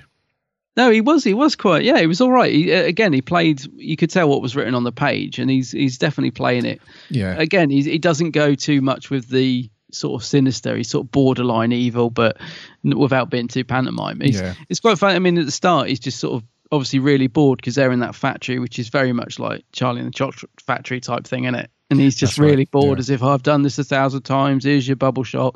You know, uh, yeah, he was all right. Uh, Jamie Davis is the actor. Yeah. Yeah. yeah, he's not bad. In fact, yeah, yeah. One thing I do like about this, even from this pilot, we could call it a pilot, aren't we? Even Yeah. from this pilot, is that, and it's probably down to a combination of Colin Teague, the director, and um, the producers. So Phil Collinson and Julie Gardner are executive producers on this, by the way, the same Oh, as right, you yeah. know who. So it's probably be, yeah. yeah, a combination of those guys and Colin Teague that they still got the adult actors to play their parts in a serious enough way. Very true. Yeah. Because there are times when you and I are reviewing classic Who, and some of the actors are at times just thinking, what the hell have I signed up for? Mhm. You know, Mm. they're thinking this is absolutely ridiculous. I mean, a lot of the supporting cast that we've we've seen in classic Who are really going for it and they're really taking on the role properly. But you can, you know, we've mentioned quite a few times that there's the odd one that just thinks, "What am I doing? What is this all about?" Yeah. So I would have thought that making this type of show is probably even more important to get the adults to really get into their role because it could be very easy to just be like, oh, this is only going to go out to kids. You Mm. know, this is only we're only sort of targeting, you know, the coming people coming home from school and putting the TV on. But they're not. So Mrs. Wormwood, so Samantha Bond, Jamie Davis, and Sarah Jane, obviously, they're really playing it properly Yeah. which is I and I really appreciate that because it would have been all too easy just for them to be you know you're a bit casual about it and a little bit oh it's only for kids you know you know Mm. not to worry but um, things that are you know sometimes producers of TV shows forget all too often is that kids are really smart smarter Mm. than what they think they are and they will pick up on that stuff even if it's subconsciously they'll pick up on it because they've seen mummy and daddy watching programs and they know how they know adults are Mm. you know so um I'm No, saying- I'm, I'm, I'm re- really glad you've said that actually because it is important. Yeah, it's it's very easy for an actor to go into a show and just think, oh, it's a ki- oh, we're- it's a, this is CBB, is it? It's a kids show, and they just don't take it seriously. They ham it up to the temp, you know, Yeah, and it's yeah, and it's a bit like comedy, isn't it? Sometimes the best comedy is not from a really silly performance because it's a comedy. It's it's when they're playing it dead straight because it's realistic and the situations happening around them are funny. Exactly, And yeah, like you said, I'm really glad you said that actually because it's one of the things that makes this, uh, you know, as good as it is. It's because the cast are all taking it seriously. They're not playing it for laughs or Yeah. or hamming it up as the big evil baddie. They they do seem to be taking the part seriously. Yeah, makes a big difference. It does, yeah.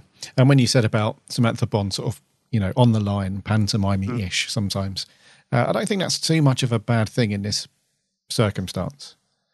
Um, because they don't want to, they don't want to play it too straight, No, no. you know, but they want to be, they want to be serious enough that you know anyone watching it, whether it's you know thirteen year old or us as twenty one year olds, can still appreciate, you know, Mm. um, the story and, and the characters and stuff because it's important that you get buy in from everyone that's involved. So um, which is why I think Yasmin Page does a good job because you buy into her character Yeah, pretty yeah. much straight away. You can tell that she's kind of in that limbo-y period where you know, mum and dad have just split up and divorced. She's just moved into a new house, a new area, doesn't know anybody, so she has got that.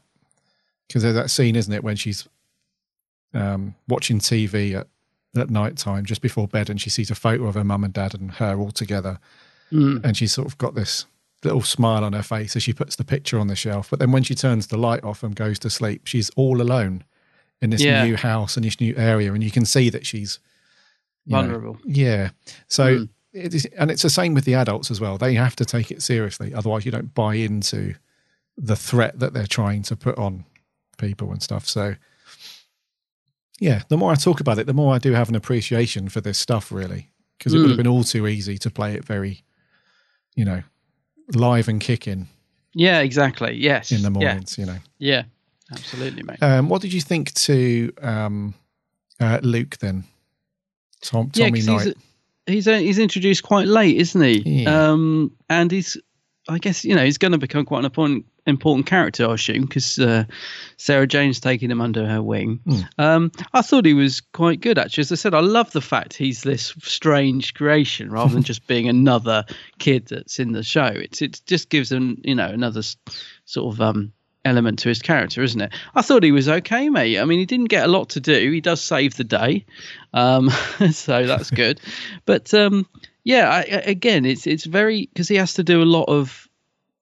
Um, he's not an alien, is he? But he doesn't understand things. So when he sort of Yeah. gets set free, he's asking lots of questions, and he's sort of looking around a bit bewildered. And again, it's very easy to go over the top doing that sort of stuff like you know oh wide-eyed. oh what's what's a chair you know it's very easy to do to go over the top doing that and i think again he keeps it just on the level i actually thought he was quite good in in the sort of short sort of story that he's in if you like um yeah i thought he's all right mate he, as i said he it doesn't really get much to do but i think he's good at what he does do in it Yeah, and who knew that he wasn't a a run of the mill human?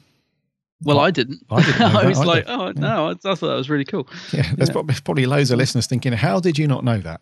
But I like this. You see, I feel like I'm discovering Yes. this show, like all uh, you know, from anew, and I like I like that. It, a bit like you said, it's a bit like you know, we tend to watch the same episodes, and you know, I often gravitate towards the same Doctor Who stories or the same Torchwood episodes.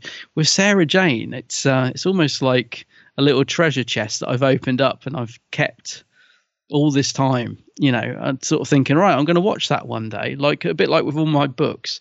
I'm going to read that one day, and then you you finally do, and it's like, oh, I should have done this sooner. Yeah, You know, so Yeah. it's like a little. So yeah, I, I like that. I like to, like the fact I didn't know.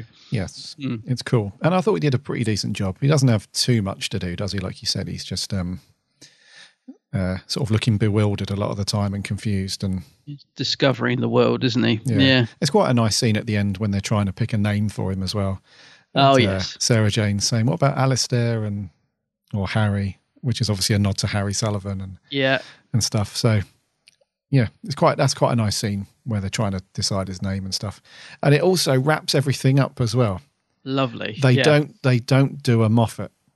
Hmm. So if the Moff was doing it in episode three, series uh, sorry, series three, episode two, whatever, it'd be like, Oh, do you remember that time where you supposedly adopted Luke? Well now, you know, it's all that timey wimey nonsense. Now it's just Yeah. all tied up nicely. It's like, yep, we've hacked in well, Mr. Smith, the computer's hacked into the into whatever, done all the forms, all the paperwork's done. Yeah, oh, it's know, all done. Yeah. it's all done. Now we can move on with all the stories and so on. So that was quite cool as well. Don't have to worry about that stuff creeping back up No, later on down the line.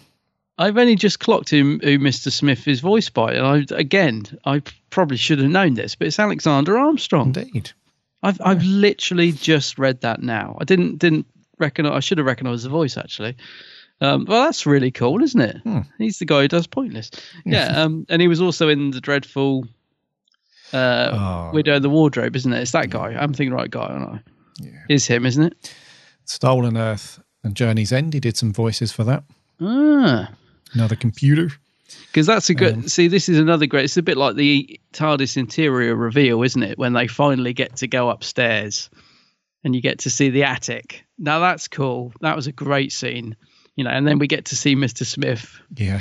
And all that sort of stuff because that, that is a bit like the TARDIS reveal. I thought It is. um, yeah. and we see we see actually a lovely picture of Alistair, just briefly, Alistair Stewart, don't we? Lethbridge Stewart. We do. Yep. See a picture of him. We see a TARDIS. Did it remind you a little bit of your mate Clive's sort of room with all the little bits stuck up? Because I did think of that when My we were going Clive, through it. yeah. Your mate Clive from the episode Rose. It's a little bit like that. She's sort of kept. You can see that she's still investigating, still interested in all that, and that's brilliant. I, I really love that bit where they go up to the attic. Yeah, it's a Um, cool reveal, isn't it? It's brilliant. Yeah, yeah, yeah. Um, yeah, he was in Doctor the Widow and the Wardrobe. He did Yeah, I thought it was him. S seven X. oh, crikey. Uh, but no, his voice is quite suited to this, though. It's quite good. It is. I can't Yeah. believe I didn't realise it was him. Yeah, Hmm. yeah. So that was good. I really like that And then- reveal. and then locked away in that cupboard. Now that was another thing, completely caught me off by surprise. Why is K9 locked in this cupboard? Oh, yeah. Because he's fixing something, isn't he? he's he's blocking a black hole. Yeah. he's yeah. That again, just because again, you know, I I don't know any of this stuff having not watched this. So yeah, so she opens the cupboard. K9's in there. Holding back a black hole or something. I don't know if that's gonna like. Is that gonna come into it later in the series? Do you think, or or what? But he's not going to be in there forever, is he? I- Surely. I, should hope not. But you Um, know the little bit that got me because Go you on. know I'm sentimental. it's when she says something like, uh, oh, "What does she say? I don't know, good dog or something," and he goes, Oh, yeah. um, "Affection noted, mistress." Yeah. I was like, "Oh, I love K9." yeah, I hope he comes out of that cupboard. I'm sure he does. I think so. Um, I'm sure he does. I'll just open it every Yeah. week and just have a little chat with him and then shut it. I'm sure he does. but Um, that was cool, wasn't it? That was another bit that was like, um, you know, ah, it's K9. Another li- nice little moment in the story. Yeah. Um, I think wasn't there something to do with um, not being able to to have K9 as a character officially? In I don't know. Because if we rewind back a little bit, Hmm. K9 is supposed to be with Sarah Jane because of the K9 adventures or something like that. K9 and Company. Do you remember that? K9 series? Company, yeah. Yeah. So she was in that, wasn't she? And I, Yeah. if memories, I didn't see any of them, but when I read about it a while ago, when we first decided to do the Sarah Jane event, I'm pretty sure that at the end of that, it did do very well, did it? But at the end of that, No. those two are meant to sort of stay together. Um, yeah. So Yeah, actually, um, that's a good point. Hang on, has she got? Yeah, because now that's a very good point actually. So yeah, she's got K9 because the doctor sends her K9 in K9 and Company, yeah, yeah, and then at the end of school reunion, he he Fixes him, gives the fixes. That's the same one. Oh yeah, of course, Yeah. it's the same one. So Same that's one, the yeah. that's the one that's in the black hole. Right? Yeah, Yes. of course it is. Yeah. Um, but I'm pretty sure there was something to do with the rights to Oh. have K9 as a starring or featured character. They weren't able to get it sorted for the pilot, but he was allowed to appear as a cameo. Oh, is that right? I didn't something know like that. that. Yeah. Right. Um, so to get around it, um, you know, because everyone probably thought when this first went out, who did watch K9 and Company, Mm, sort of the older K9? fans, who were very big fans of, um, uh, big fans of Sarah Jane as a character, they Hmm. probably thought, hold on, where's K9? You know, they're meant to be together. So, yeah, but I'm pretty sure he does pop up later. I'm pretty sure. Yes, yeah, I'm hoping so because you know I love K9. I'm hoping he'll be in it a bit more than being stuck in the cupboard every week, but we'll see. We'll see. Yeah. yeah. Okay, then let's move on to Liz Sladen. Then, what did you reckon to uh, to the lady herself? Oh well, she she didn't disappoint at all, mate. I th- I mean, I from the word go, from when she does that nice sort of monologue at the start of the episode, because she's got a beautiful voice for that sort of thing anyway. It's She's got the perfect yeah. voice for doing voiceover, you know, um, and she does it great. And yeah, she drew me straight in. I was wondering what was going on at the start because she's when she first appears, like um, um, Maria sort of says hello to her, and she's really off, and she? she's really standoffish. Mm-hmm. She's like hello, and I thought that's not like Sarah Jane. Why is Sarah Jane being like that? And then when she meets the dad for the first time, she's really like disconnected and he's Yeah. like well yeah nice to meet you too and i thought what's going on why is why is sarah jane being rude but of course it's um it, it's because she doesn't want to get attached to anyone because everyone she meets you know in has, has got into trouble or died or whatever. So that's you know it's, it's following on from everything that's happened in Doctor Who and School Reunion. It's you know it's, it's sort of thinking the writers have thought right. So where would Sarah Jane be at this point? What would she be like? You know what I mean? And I really liked that because she slowly Yeah. softens, doesn't she? Like Maria and that she's and, and Luke and she slowly softens her character and comes round. But it's um but it's just brilliant that they've actually thought right. So think of everything that's happened to Sarah Jane. She's back home, living without the doctor. What would she be like? What would she be doing? Yeah. And what she is doing is she's still investigating, but she's locked herself away in this room and she's pushing everyone away because so they don't get hurt. And and I, I just thought it was great. It was so much better than just having her stroll up and being, "Hi, I'm Sarah Jane. Oh, let's go on an adventure and all that." It was just, it mm-hmm. just they've absolutely thought about her character Yes. and and and, and you know brought depth to it and she's you know this isn't going to surprise anybody but she's fantastic in it. I absolutely love uh, liz sladen as sarah jane. She's warm. She's great when she has to be strong like the way she stands up to you know mrs wormwood and the way she's you know with the the mum as well when the mum's being really rude. She's she just sells it brilliantly. And she's got her sonic lipstick i noticed. Oh yeah. got got to get me one of them. Got to get me a song lipstick. Yeah, I, I just thought she's great. It picks up lovely actually from from school reunion, mm-hmm. you know, and it's good because it shows that she can carry the show on her own. Because I don't know about you, but there was no point in this story where I was waiting for the doctor to turn up. I wasn't sat there thinking this needs something. This needs the doctor in it. And she totally carries. Yeah, yeah. You know the story when she needs to. There's a nice bit at the end where she's looking up at the sky, and I'm not sure if it's just me, but were we supposed to be? I was thinking, is that that little glint, that shooting star? Is that supposed to meet? Are they looking at the TARDIS? Is that just a little nod, or or is it just a shooting star? I don't know, but No, I in don't my think mind, it's the TARDIS. No. Oh, okay. In my mind, she's just in the TARDIS shooting over because she sort of gives a little grin. But no, it- Ah, it's probably right. just no, no. It's probably just me reading into it. But yeah, I just every scene she's in, I just absolutely am just in awe. I just love her to bits. You know, she's she's really nice at the sentimental stuff at the Mm-hmm. end without being all schmaltzy. She's just really good at that sort of thing. Yeah. Um, yeah. she, yeah, and she looks fantastic as well. They make a joke, don't they, about the skinny hipped woman or something? Because I mean, she does look amazing. She you know, does, I don't know how yeah. old she is and when she filmed this, but she she does look fantastic um, in it. She does. She's got. A- I- yeah. Go on. And I like the fact we've got a, a show that's aimed at kids with a with a an older, you know, f- female heroine Mm-hmm. as well, because very often, a bit like when Capaldi was cast, you know, we've got this thing, haven't we, that if somebody's past a certain age, they're past it, they're old. I don't, I'm not interested. So I love the fact that this was a popular show with a strong female, older lady. Do you know what I mean? And she's not old, she's not super grand, but you know what I mean? She's not like a 20 something. Yeah. Yeah. You know, she's not Wonder Woman. She's she's an older lady, and I, I love the fact that it was so successful with that, you know, that sort of character in the lead role. I think it's important because we don't have much like that. You know, it's always everyone's got to be young, they've got to be thin, they've got to be beautiful. You know, and it's it's just really nice to have somebody like like Sarah Jane as a character being mm-hmm. centre stage. You know, where she is now. So yeah, I think Liz is great in it. I'm sure you're going to agree with me. I'm Oh, sure you- absolutely. yeah. yeah, hundred percent. She's really good, and uh, you picked up on it that they've really thought about her character as well. They haven't tried to do some kind of reboot for her character or something that's you know unrelated to who and unrecognizable.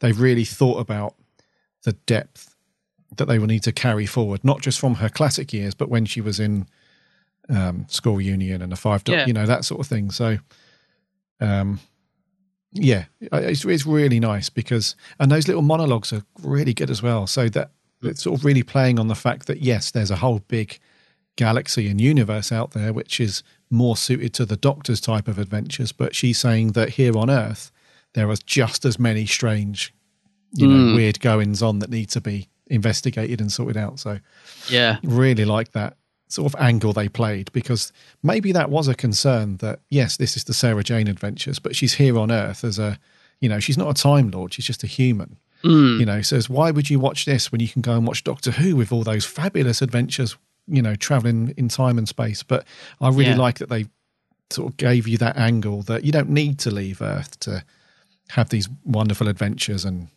you know, there's still lots of danger and threat that needs to be handled. And Mm. she's the woman to do it. Yeah. So yeah. really, really good. And she does look amazing for an older lady. at the time of this film. You know, I had a little crush on.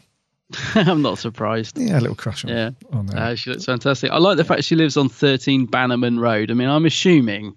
correct me if I'm wrong. I'm assuming that's a little nod to to our friend John Bar- Barrowman. Is it? It must be. It, yeah, it's very. Oh no, close. it's Bannerman. Barrett. No, it's Bannerman, isn't it? Bannerman. Hang on. It's Bannerman. Bannerman. Delta and the Bannerman? No. Maybe it's definitely close to a few things. Yeah, I'm such a wally. I was thinking John Barrowman, but it's ba- it's Bannerman Road. isn't Banner, it? Banner. No, no, no, no. Oh, But no, it's very close to a few things. Yeah. that's kind of thrown me that as oh silly old me. I do get we, people know what we're like with names all the way through. I was thinking, yeah, John Barrowman Road, Bannerman, isn't it? Oh, I'm sure it's a reference to something. Somebody out there will tell us. Yeah, I'm sure. Yeah. Yeah, yeah. Okay, mate. Is there anything you want to mention? Uh, Else? no, Anything no, not really. I just I thought the cast were all good, um, and, and everything. The only thing, I, the music, I did make a note of, which I thought was really nice. I like the theme. Um, that's Murray Gold, and it done the theme. The theme, yeah. Um, I'm, I meant to look, and I forgot to see who's doing the instrumental music because I thought it was Murray, but it might be um somebody else whose name I've completely forgotten. It might be Ben Foster. I'm not sure. I think somebody else did the music for it. Um, the incidental music, I mean, not the theme Yeah, someone but I, else. did. whoever's doing Yeah. it, um, it might be the both of them. I'm not sure because it doesn't say on Wiki. I thought, oh, it's bound to be on there, and I can't find it. Um, Murray did the theme. Whoever did the instrumental music, I thought it, it really suited the show. I really liked, especially the incidental music. Yeah. You know, there was there was a lovely bit of music when um, Maria goes out and sees Sarah Jane with the alien in the garden. It was really, it sounded very Murray like actually. But it's a lovely piece of music there. Um, so yeah, I, I liked instrumental music as well, and, and a bit like what you said about the production values being like Doctor Who. It reminded me, you know, it's not like they've gone and got some cheap. Oh, we can't afford Murray, so let's get let's get Dave down the road with his Casio up here to do. da, da, da, da, da. You know, so it sounded like really high quality music score that could easily be released as a soundtrack. Do you know what I mean? It's it, it really suited it. Yeah. Um, yeah. The only other thing was the effects, mate. I thought, um, yeah, they looked a bit dated, but I think they worked perfectly for the story. I don't think they looked bad. Um, but I thought the explosion at the end was mega. Oh, that's cool. It's like Yeah. that was an awesome. explosion. I bet that was Danny from the effects team. That was an awesome explosion because I was thinking about the one in School Reunion, which is a sort of CGI explosion because obviously they couldn't blow up the school. But this one, it looks like they properly blew up that building. It was really well done, I thought. Like it was a, ma- you know, and, and they looked like they were really close to it as well when it actually goes. I mean, poor Yeah. old, poor old Tommy Knight, Luke. He he looks terrified when that thing goes up. So I thought that was quite impressive for for the uh, for the show as well. So yeah, it looked like they put a lot of effort into it. Let's put it that way. Yeah, it wasn't too bad actually. Mm. Not too bad at all for its time. And I watched it on DVD as well. I haven't Yeah. got this on. I don't think these first ones were on Blu-ray. Maybe No, they're not. No, not Yeah. till series four. I don't think. Yeah. Yeah. and even on DVD, you know, it still looks pretty good. Yeah. Yeah. It stands up all right. Yeah. Yeah. Uh, composer-wise, by the way, uh, yeah. So Murray Gold did the theme, um, but Yeah. the in-episode music was a guy called Sam Watts. Oh, was it? Okay. Oh, I don't know him. Yes. So what did- other stuff has he done? I'm not sure. No. I'll have to look him up because I thought it was really nice. It, it definitely sounded had Murray's vibe to it. I thought, yeah, Hmm. that's cool. Right then, let's get on to scores. Right. It is you to go first. It is me, isn't it? Yeah, Yes. yeah. Um, I'm going to go for a seven out of ten, which uh, I consider to be a good, decent episode. Um, Six point five sounded a bit low. Anything higher than seven, I think, was too much. It was just a nice, decent hour of television. I thought so. I'll go with a seven. Yeah, that's a snap for me. That's Yeah. a, a seven for me as well. I thought exactly the same thing. I thought anything below that was not really justified. injustice. Yeah, yeah. But anything above it puts it into, you know, much better stories. But it was a decent, enjoyable watch for an hour. Mm, I thought so. Yeah. Yes. Okay, okay, what did our beautiful listeners think? Uh, over on Twitter, we did the usual poll, and a whopping 91% of you said likey, which left only 9% of you not really feeling it in the stinky department. well, Uh, we had a fair few comments as well on Twitter. Uh, We did, Cindy yeah. Lou Whovian said, I quite liked it. Orientation toward a younger audience seems closer to the original premise of classic Doctor Who than either Torchwood or Class. Uh, SGA is easily one of my fave spin offs. Uh, Connor McHale said, very enjoyable. I could tell they were still working out some of the kinks, and it was a shame that K9 could not be in it more. Uh, Kelsey must be one of the most annoying characters ever. On the whole, I liked it, and it was a start of a great show. Yes. Uh, our friend Adam Nahuvian, Starman, says a pretty decent start to the show. Very good performances, especially from Elizabeth Sladen. Immediately connecting with the audience, old fans and new. A fun watch. Yes. Uh, Silent Nerd C137 said, I first watched this in July last year and was expecting a very childish show, and that would just not be for me. But after viewing, I was surprised that I enjoyed it so much. It managed to pull me in and make me love the show. Great start, 8 out of 10. Cool. Harry Brown says it's okay. One of the sillier episodes of SJA feels like it was written for the kid who designed the the Abzorbaloff. yeah, I can Very imagine that good. in it, actually. Yeah. Uh, Liz Sladen and the team are absolutely brilliant. Make it very watchable. Eight out of ten. Uh, TARDIS Net sixty six says great introduction to the SJA advent SJA, full of lot of full of a lot of magic. Liz Sladen brilliantly carries the show. Maria is a very engaging and relatable character for children. Uh, Samantha Bond is brilliantly menacing as Mrs. Wormwood, and the Bane make for a great villain. Mm. Uh, what else did we have on Twitter? Uh, uh, the Gallifreyan Whovian, Morgan says, Great start to my favourite spin off. Uh, Elizabeth reprises her role as Sarah so well it's like she never left. Uh, Luke and Maria are introduced and developed very nicely throughout the episode. A pretty simple but nonetheless exciting plot, and the Bane were great villains. 7.6. Oh, nice. Okay, cool. Uh, Toby at Gallifrey's Guard says a decent story, easy to get into, sets up the series really well, but definitely not SJA at its peak. Seven Ah. out of ten. Hmm. Uh, let's have a look. Uh, I think there was one more. One more. One more. There's a few more. Uh, so I know we've already done Cindy Lou Whovian.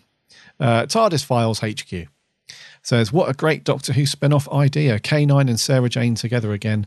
Uh, episode is funny, but yet introduces the show well. In my opinion, it's a great episode to start off. One of the best Doctor Who spin off shows. Shame it couldn't have gone on for longer. Nine out of 10. Mm. Yes. Uh, James at J A Arkham Reviews says, I remember stumbling across this on New Year's Day 2007. Literally. I was blown away. Absolutely charming and exciting series. It's always brought so many emotions. I never wanted the episode to end. It was the perfect introduction. I always treasure this show. Thank you, Liz. Oh, cheers, James. Uh, Jack at Who Vienna says this story is a brilliant intro to one of the best and most popular Who spin-offs. Uh, it takes the idea of a modern craze and makes it alien, which combines all of these totally different elements. When put together, they create a phenomenal hour-long epic. Wow. Yes. Uh, Andrew Cuthbert Jr. says, sadly, it's the only spin off material of Doctor Who I couldn't get into. Oh, no. I was more into Torchwood. Uh, the Big Finish Sarah Jane Smith series is phenomenal, however. Oh, okay. Not heard any of that. Hmm. Yes. And lastly, Sarah Louise Baggett says, uh, Sarah Jane and K9, two of my favourite companions. I thoroughly enjoyed this episode. I was instantly drawn to the plot and thought it was a great intro to Maria and Luke and provided the perfect update to where Sarah Jane is now and how the Doctor has influenced her path in life. Eight out of ten. Oh, okay. That's good. Uh, let's jump over to Facebook and rattle through some of these. Uh, Carl Evan Elwell says, Really enjoyed the episode. Liz is fantastic as Sarah Jane, and it felt like she'd never been away. It felt like a continuation of K9 and Company. uh, agree about the child acting and understand why the actress playing Kelsey was dropped. Uh, it took me a few episodes to get used to Tommy Knight's Luke character, but Samantha Bond was the ideal villain. 8.5. That's cool. Uh, Sir Jake of the Burt Whistle. Welcome back, mister. Uh, Mm. Says, sorry for the inactivity. No worries, buddy. Uh, he says, The Invasion of the Bane, uh, a fantastic start to a fantastic spin off. Liz Sladen is on form from beginning to end. Uh, some of the child acting is questionable, but all in all, a great episode. 9 out of 10. Nine. Okay. Luke Allen says, love Invasion of the Bane. As a young Christian, watching this taught, watching this caught my interest in the book of Revelation, due to her name being Wormwood. Uh, I love Ah. SJA, and it was great to meet the cast at the Attic. Oh, wicked. Yeah, so the Attic is a Sarah Jane Adventures convention that happens in Cardiff, isn't it? Yeah, it happened last year, didn't it? Yeah, it it Cardiff or amazing London? actually. Cardiff or London? Cardiff, yeah, it was. Cardiff, yeah. Uh, he says, I love it even more. What a great start to a wonderful series. Eight out of 10. Brilliant. Rob Kernick, a very nostalgic episode for me. Great mysterious starter to help pull kids into the Doctor Who universe. I remember watching this live as a kid and loved it. Strong start, 8 out of 10. Yeah. Sammy Satine says, Sammy. An excellent way to kick off a brand new series of adventures. Kelsey annoys me, but the rest of the kids are great. I think Liz does a great job. The Bane are a good monster, one of the recurring villains villains from the Sarah Jane Adventures. Uh, Samantha Bond is excellent as Mrs. Wormwood. Seven bubble shock bottles out of ten. I like it. Joseph Howarth says, "Ah, nostalgia. It's a wonderful thing to me, and my God, was a show, was this show a delight to watch when I was younger. I adored it when it first came onto my screens in 2007, and just watching this episode makes me appreciate Sarah Jane a little more, knowing that I first saw her in School Reunion and then grew to love her as a character." Uh, it goes on to say that they hit gold when they chose Samantha Bond as Mrs. Wormwood. Only thing I don't like about the episode is Kelsey. Yeah. Uh, Yeah. Eight, eight out of 10. Lewis Palmer, a great start to the show, lays the groundwork for where the series will go from here. It's pretty much a standard first episode. We get introduced to the characters, etc. Uh, the Bane are cool, though not up there with the best of the villains from the Whoniverse. Seven out of 10. Seven, Uh. Martin Arnold says, So, this is uncharted territory for me. I watched Doctor Who since I was knee high to a Cybermat, but never the SJA. Perhaps very unfair to say, but its demographic is clearly a much younger audience than my 45 years. Uh, I generally don't get much out of that kind of TV, so it's interesting to watch this one. Of course, Liz is great and uh, her more maternalistic role is interesting, but the show is clearly more about teens. Uh, the story is decent enough, unsurprisingly, isn't at all taxing. It's well made, and I'll be interested in watching more from a fandom Yeah. point of view. Um, but I'm not sure I'd rush out and buy it, so I'll have to rely on iPlayer. Uh, this isn't meant. This isn't meant as a criticism, by the way. Just the opinion of a boring old git. Uh, I hope everyone else enjoys it. Stick stick with it, mate. Honestly, it's um as I said, I think we we move on, it progresses. so stick with it. Yes. Uh, Miles McKenzie, very solid episode. Uh, Liz is brilliant as ever, and Tommy, and forgot the actor's name who plays Maria, were decent, um, but they get much better throughout the series. The Mm. plot was easy to follow and some great bits of comedy. 8 out of 10. Jason Thayer says, Some shows don't start off on a good foot. Not Sarah Jane! Exclamation mark. Uh, George Puddy says, So Invasion of the Bane, one of the few SJAs I've actually watched before review week. Uh, it's a decent story. The plot is good, and Mrs. Wormwood is quite sinister. Liz Sladen is on top form, but the child acting isn't the best, with Kelsey being so annoying that she was dropped from the actual series. uh, some of the CG is a bit ropey in places, but it's generally a very good pilot. Uh, 7 out of 10. Cool. And lastly, as usual, short and sweet from Jeff Waddle. He says, Never seen it, so can't comment. Oops, I just did. I don't know if Jeff would like it. It's hard to know. Yeah, knowing Jeff over the years, I don't think this is cup of Probably not. of uh, mocha. No. No, no. Anything on the Geeks handbag? Did you put anything out there? Yeah, I just I know we've had quite a lot of comments already, but I was very pleased by the amount we got because we, as I said, we weren't sure whether to do these, so it's nice. Um, I'll just um, read off a couple of these. So, Charlie Turner says uh, it was a great episode to start off a great series. That is the spin-off of the greatest show in the galaxy. He gives it a nine out of ten, but didn't like um, Kelsey. Uh, Blair Bidmead uh, replies to Charlie's comment by saying, "Not true. Kelsey was the best thing in it by miles, the most convincing of all the Sarah Jane kids, as all the others was all the other kids were just nice." So, hmm, bit of a disagreement there. Um, Patrick Sherwood says uh, he likes it for what it is. It's not the best thing they ever made, uh, but it's a great introduction of Maria and Luke. Um, he's going to give it a 9.5 out of 10. Wow. Okay. And uh, Kevin Mullen says, not a bad pilot story and everything that we would come to know and love, with the exception of Clive, Clyde, sorry, is introduced. Uh, but Kelsey is beyond terrible. He gives it a 4 out of 10. And finally, Dean Jones says uh, he has vague memories of this, uh, but he says, as expected, Liz Sladen is excellent as Sarah Jane, providing humour, tragedy, and charm to an already great character. Maria is relatable, um, as is uh, moving forward Luke, uh, as he will develop as a character. Uh, Samantha Bond makes for a great villain, and he says the effects might not hold up particularly well, but for a CBBC budget, they are decent. The acting can be a bit hit and miss sometimes, uh, especially Kelsey, but he says it's um, more of a child or orientated show, so you can forgive it for that. He says it's a decent start to the series and gives it 7.5 out of 10. So nice.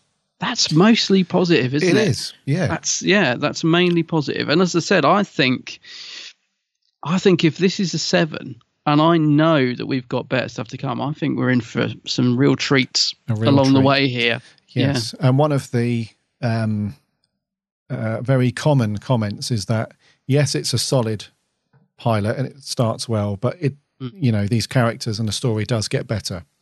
So I'm really Yeah. looking forward to um to going through it.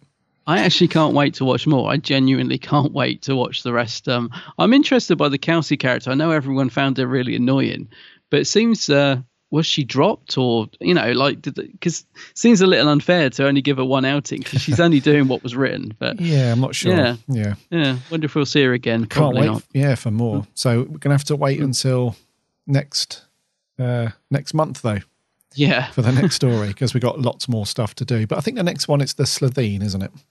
Yeah. So it'll be Revenge of the Slitheen will be the, Yes. the next one, won't it? Which will be the first week of May. Yeah. And where are they from, Adam?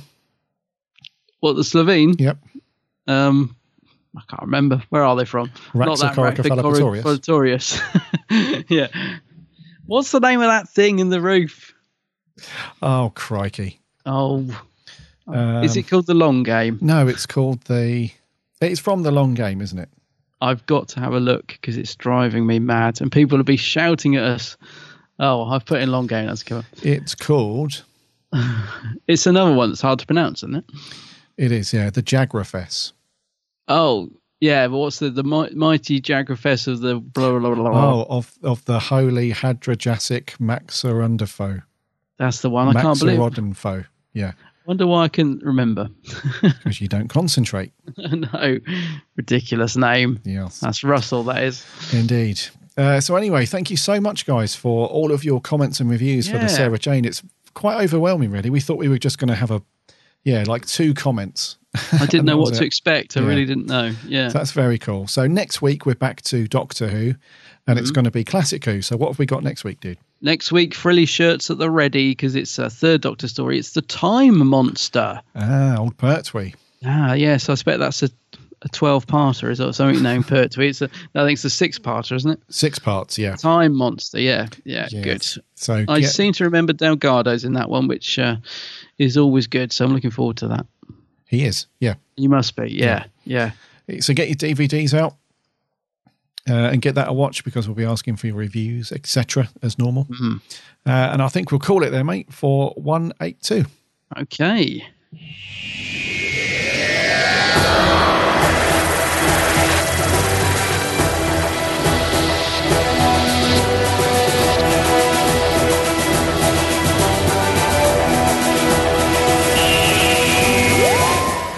Thank you, thank you, thank you so much for sticking with us and listening to 182, where we've gone through some very interesting, controversial news around Mr. Eccleston and conventions in general. Yeah. Whatever you Kicking off. decide to do, yeah, it's kicking off, yeah, big time. Kicking off. whatever it is you decide to do, please be nice. In whatever forum, if you're on the Showmasters forums or the Facebook page, whatever it is, whatever your opinion is on anything, just be nice. That's the moral of the story. Yes, and if you're, you know, don't dis- you don't agree with people appearing or prices for stuff, that's totally cool. Totally cool that you have an opinion and disagree. Just don't be a a beep about it. There we go. Uh, looking forward to Series 9. Don't know about you. I have to see about the seven quid shipping from Silva. Don't know. Yes. Yeah. Might do the old digital though, not sure. I'm sure they'll add it to Spotify anyway. Oh, surely you want those lovely Stuart Manning. I do, they are nice. Yeah, yeah. Anyways, next week, The Time Monster, Jon Pertwee. Mm. Get those watched. Be fun watching him. Until then, check out the website www.bigblueboxpodcast.co.uk. You can listen to all of our previous episodes on there, plus you can link off to all of the social accounts Uh, we're very chatty on those in between episodes, so uh, give us a follow and a like, and we'll talk on there. Uh, subscribe to the show on iTunes and any other podcast network that you listen to. Uh, and if you are on iTunes, if you could spare a minute for a review and a rating, that would be amazing because it really helps us a lot. And also check out Adam's channel. He runs the Geeks Handbag Big. Geeks Handbag. over on YouTube. Just do a search for the Geeks Handbag. Loads and loads of cool geek videos over there. Loads and Have a loads of good stuff. Yes, have Yeah. a look. And you're also on Facebook and Twitter. Yeah, yeah, all all very active on Facebook and Twitter. Yeah. We're all over the place. we are. Yes. Uh, right. Now I need to go and decide who I'm going to book photos and autographs for for LFCC. Yeah. We'll get that done while watching The Time Monster. So until next week in episode 183, my name's Gary. My name's Adam. And remember,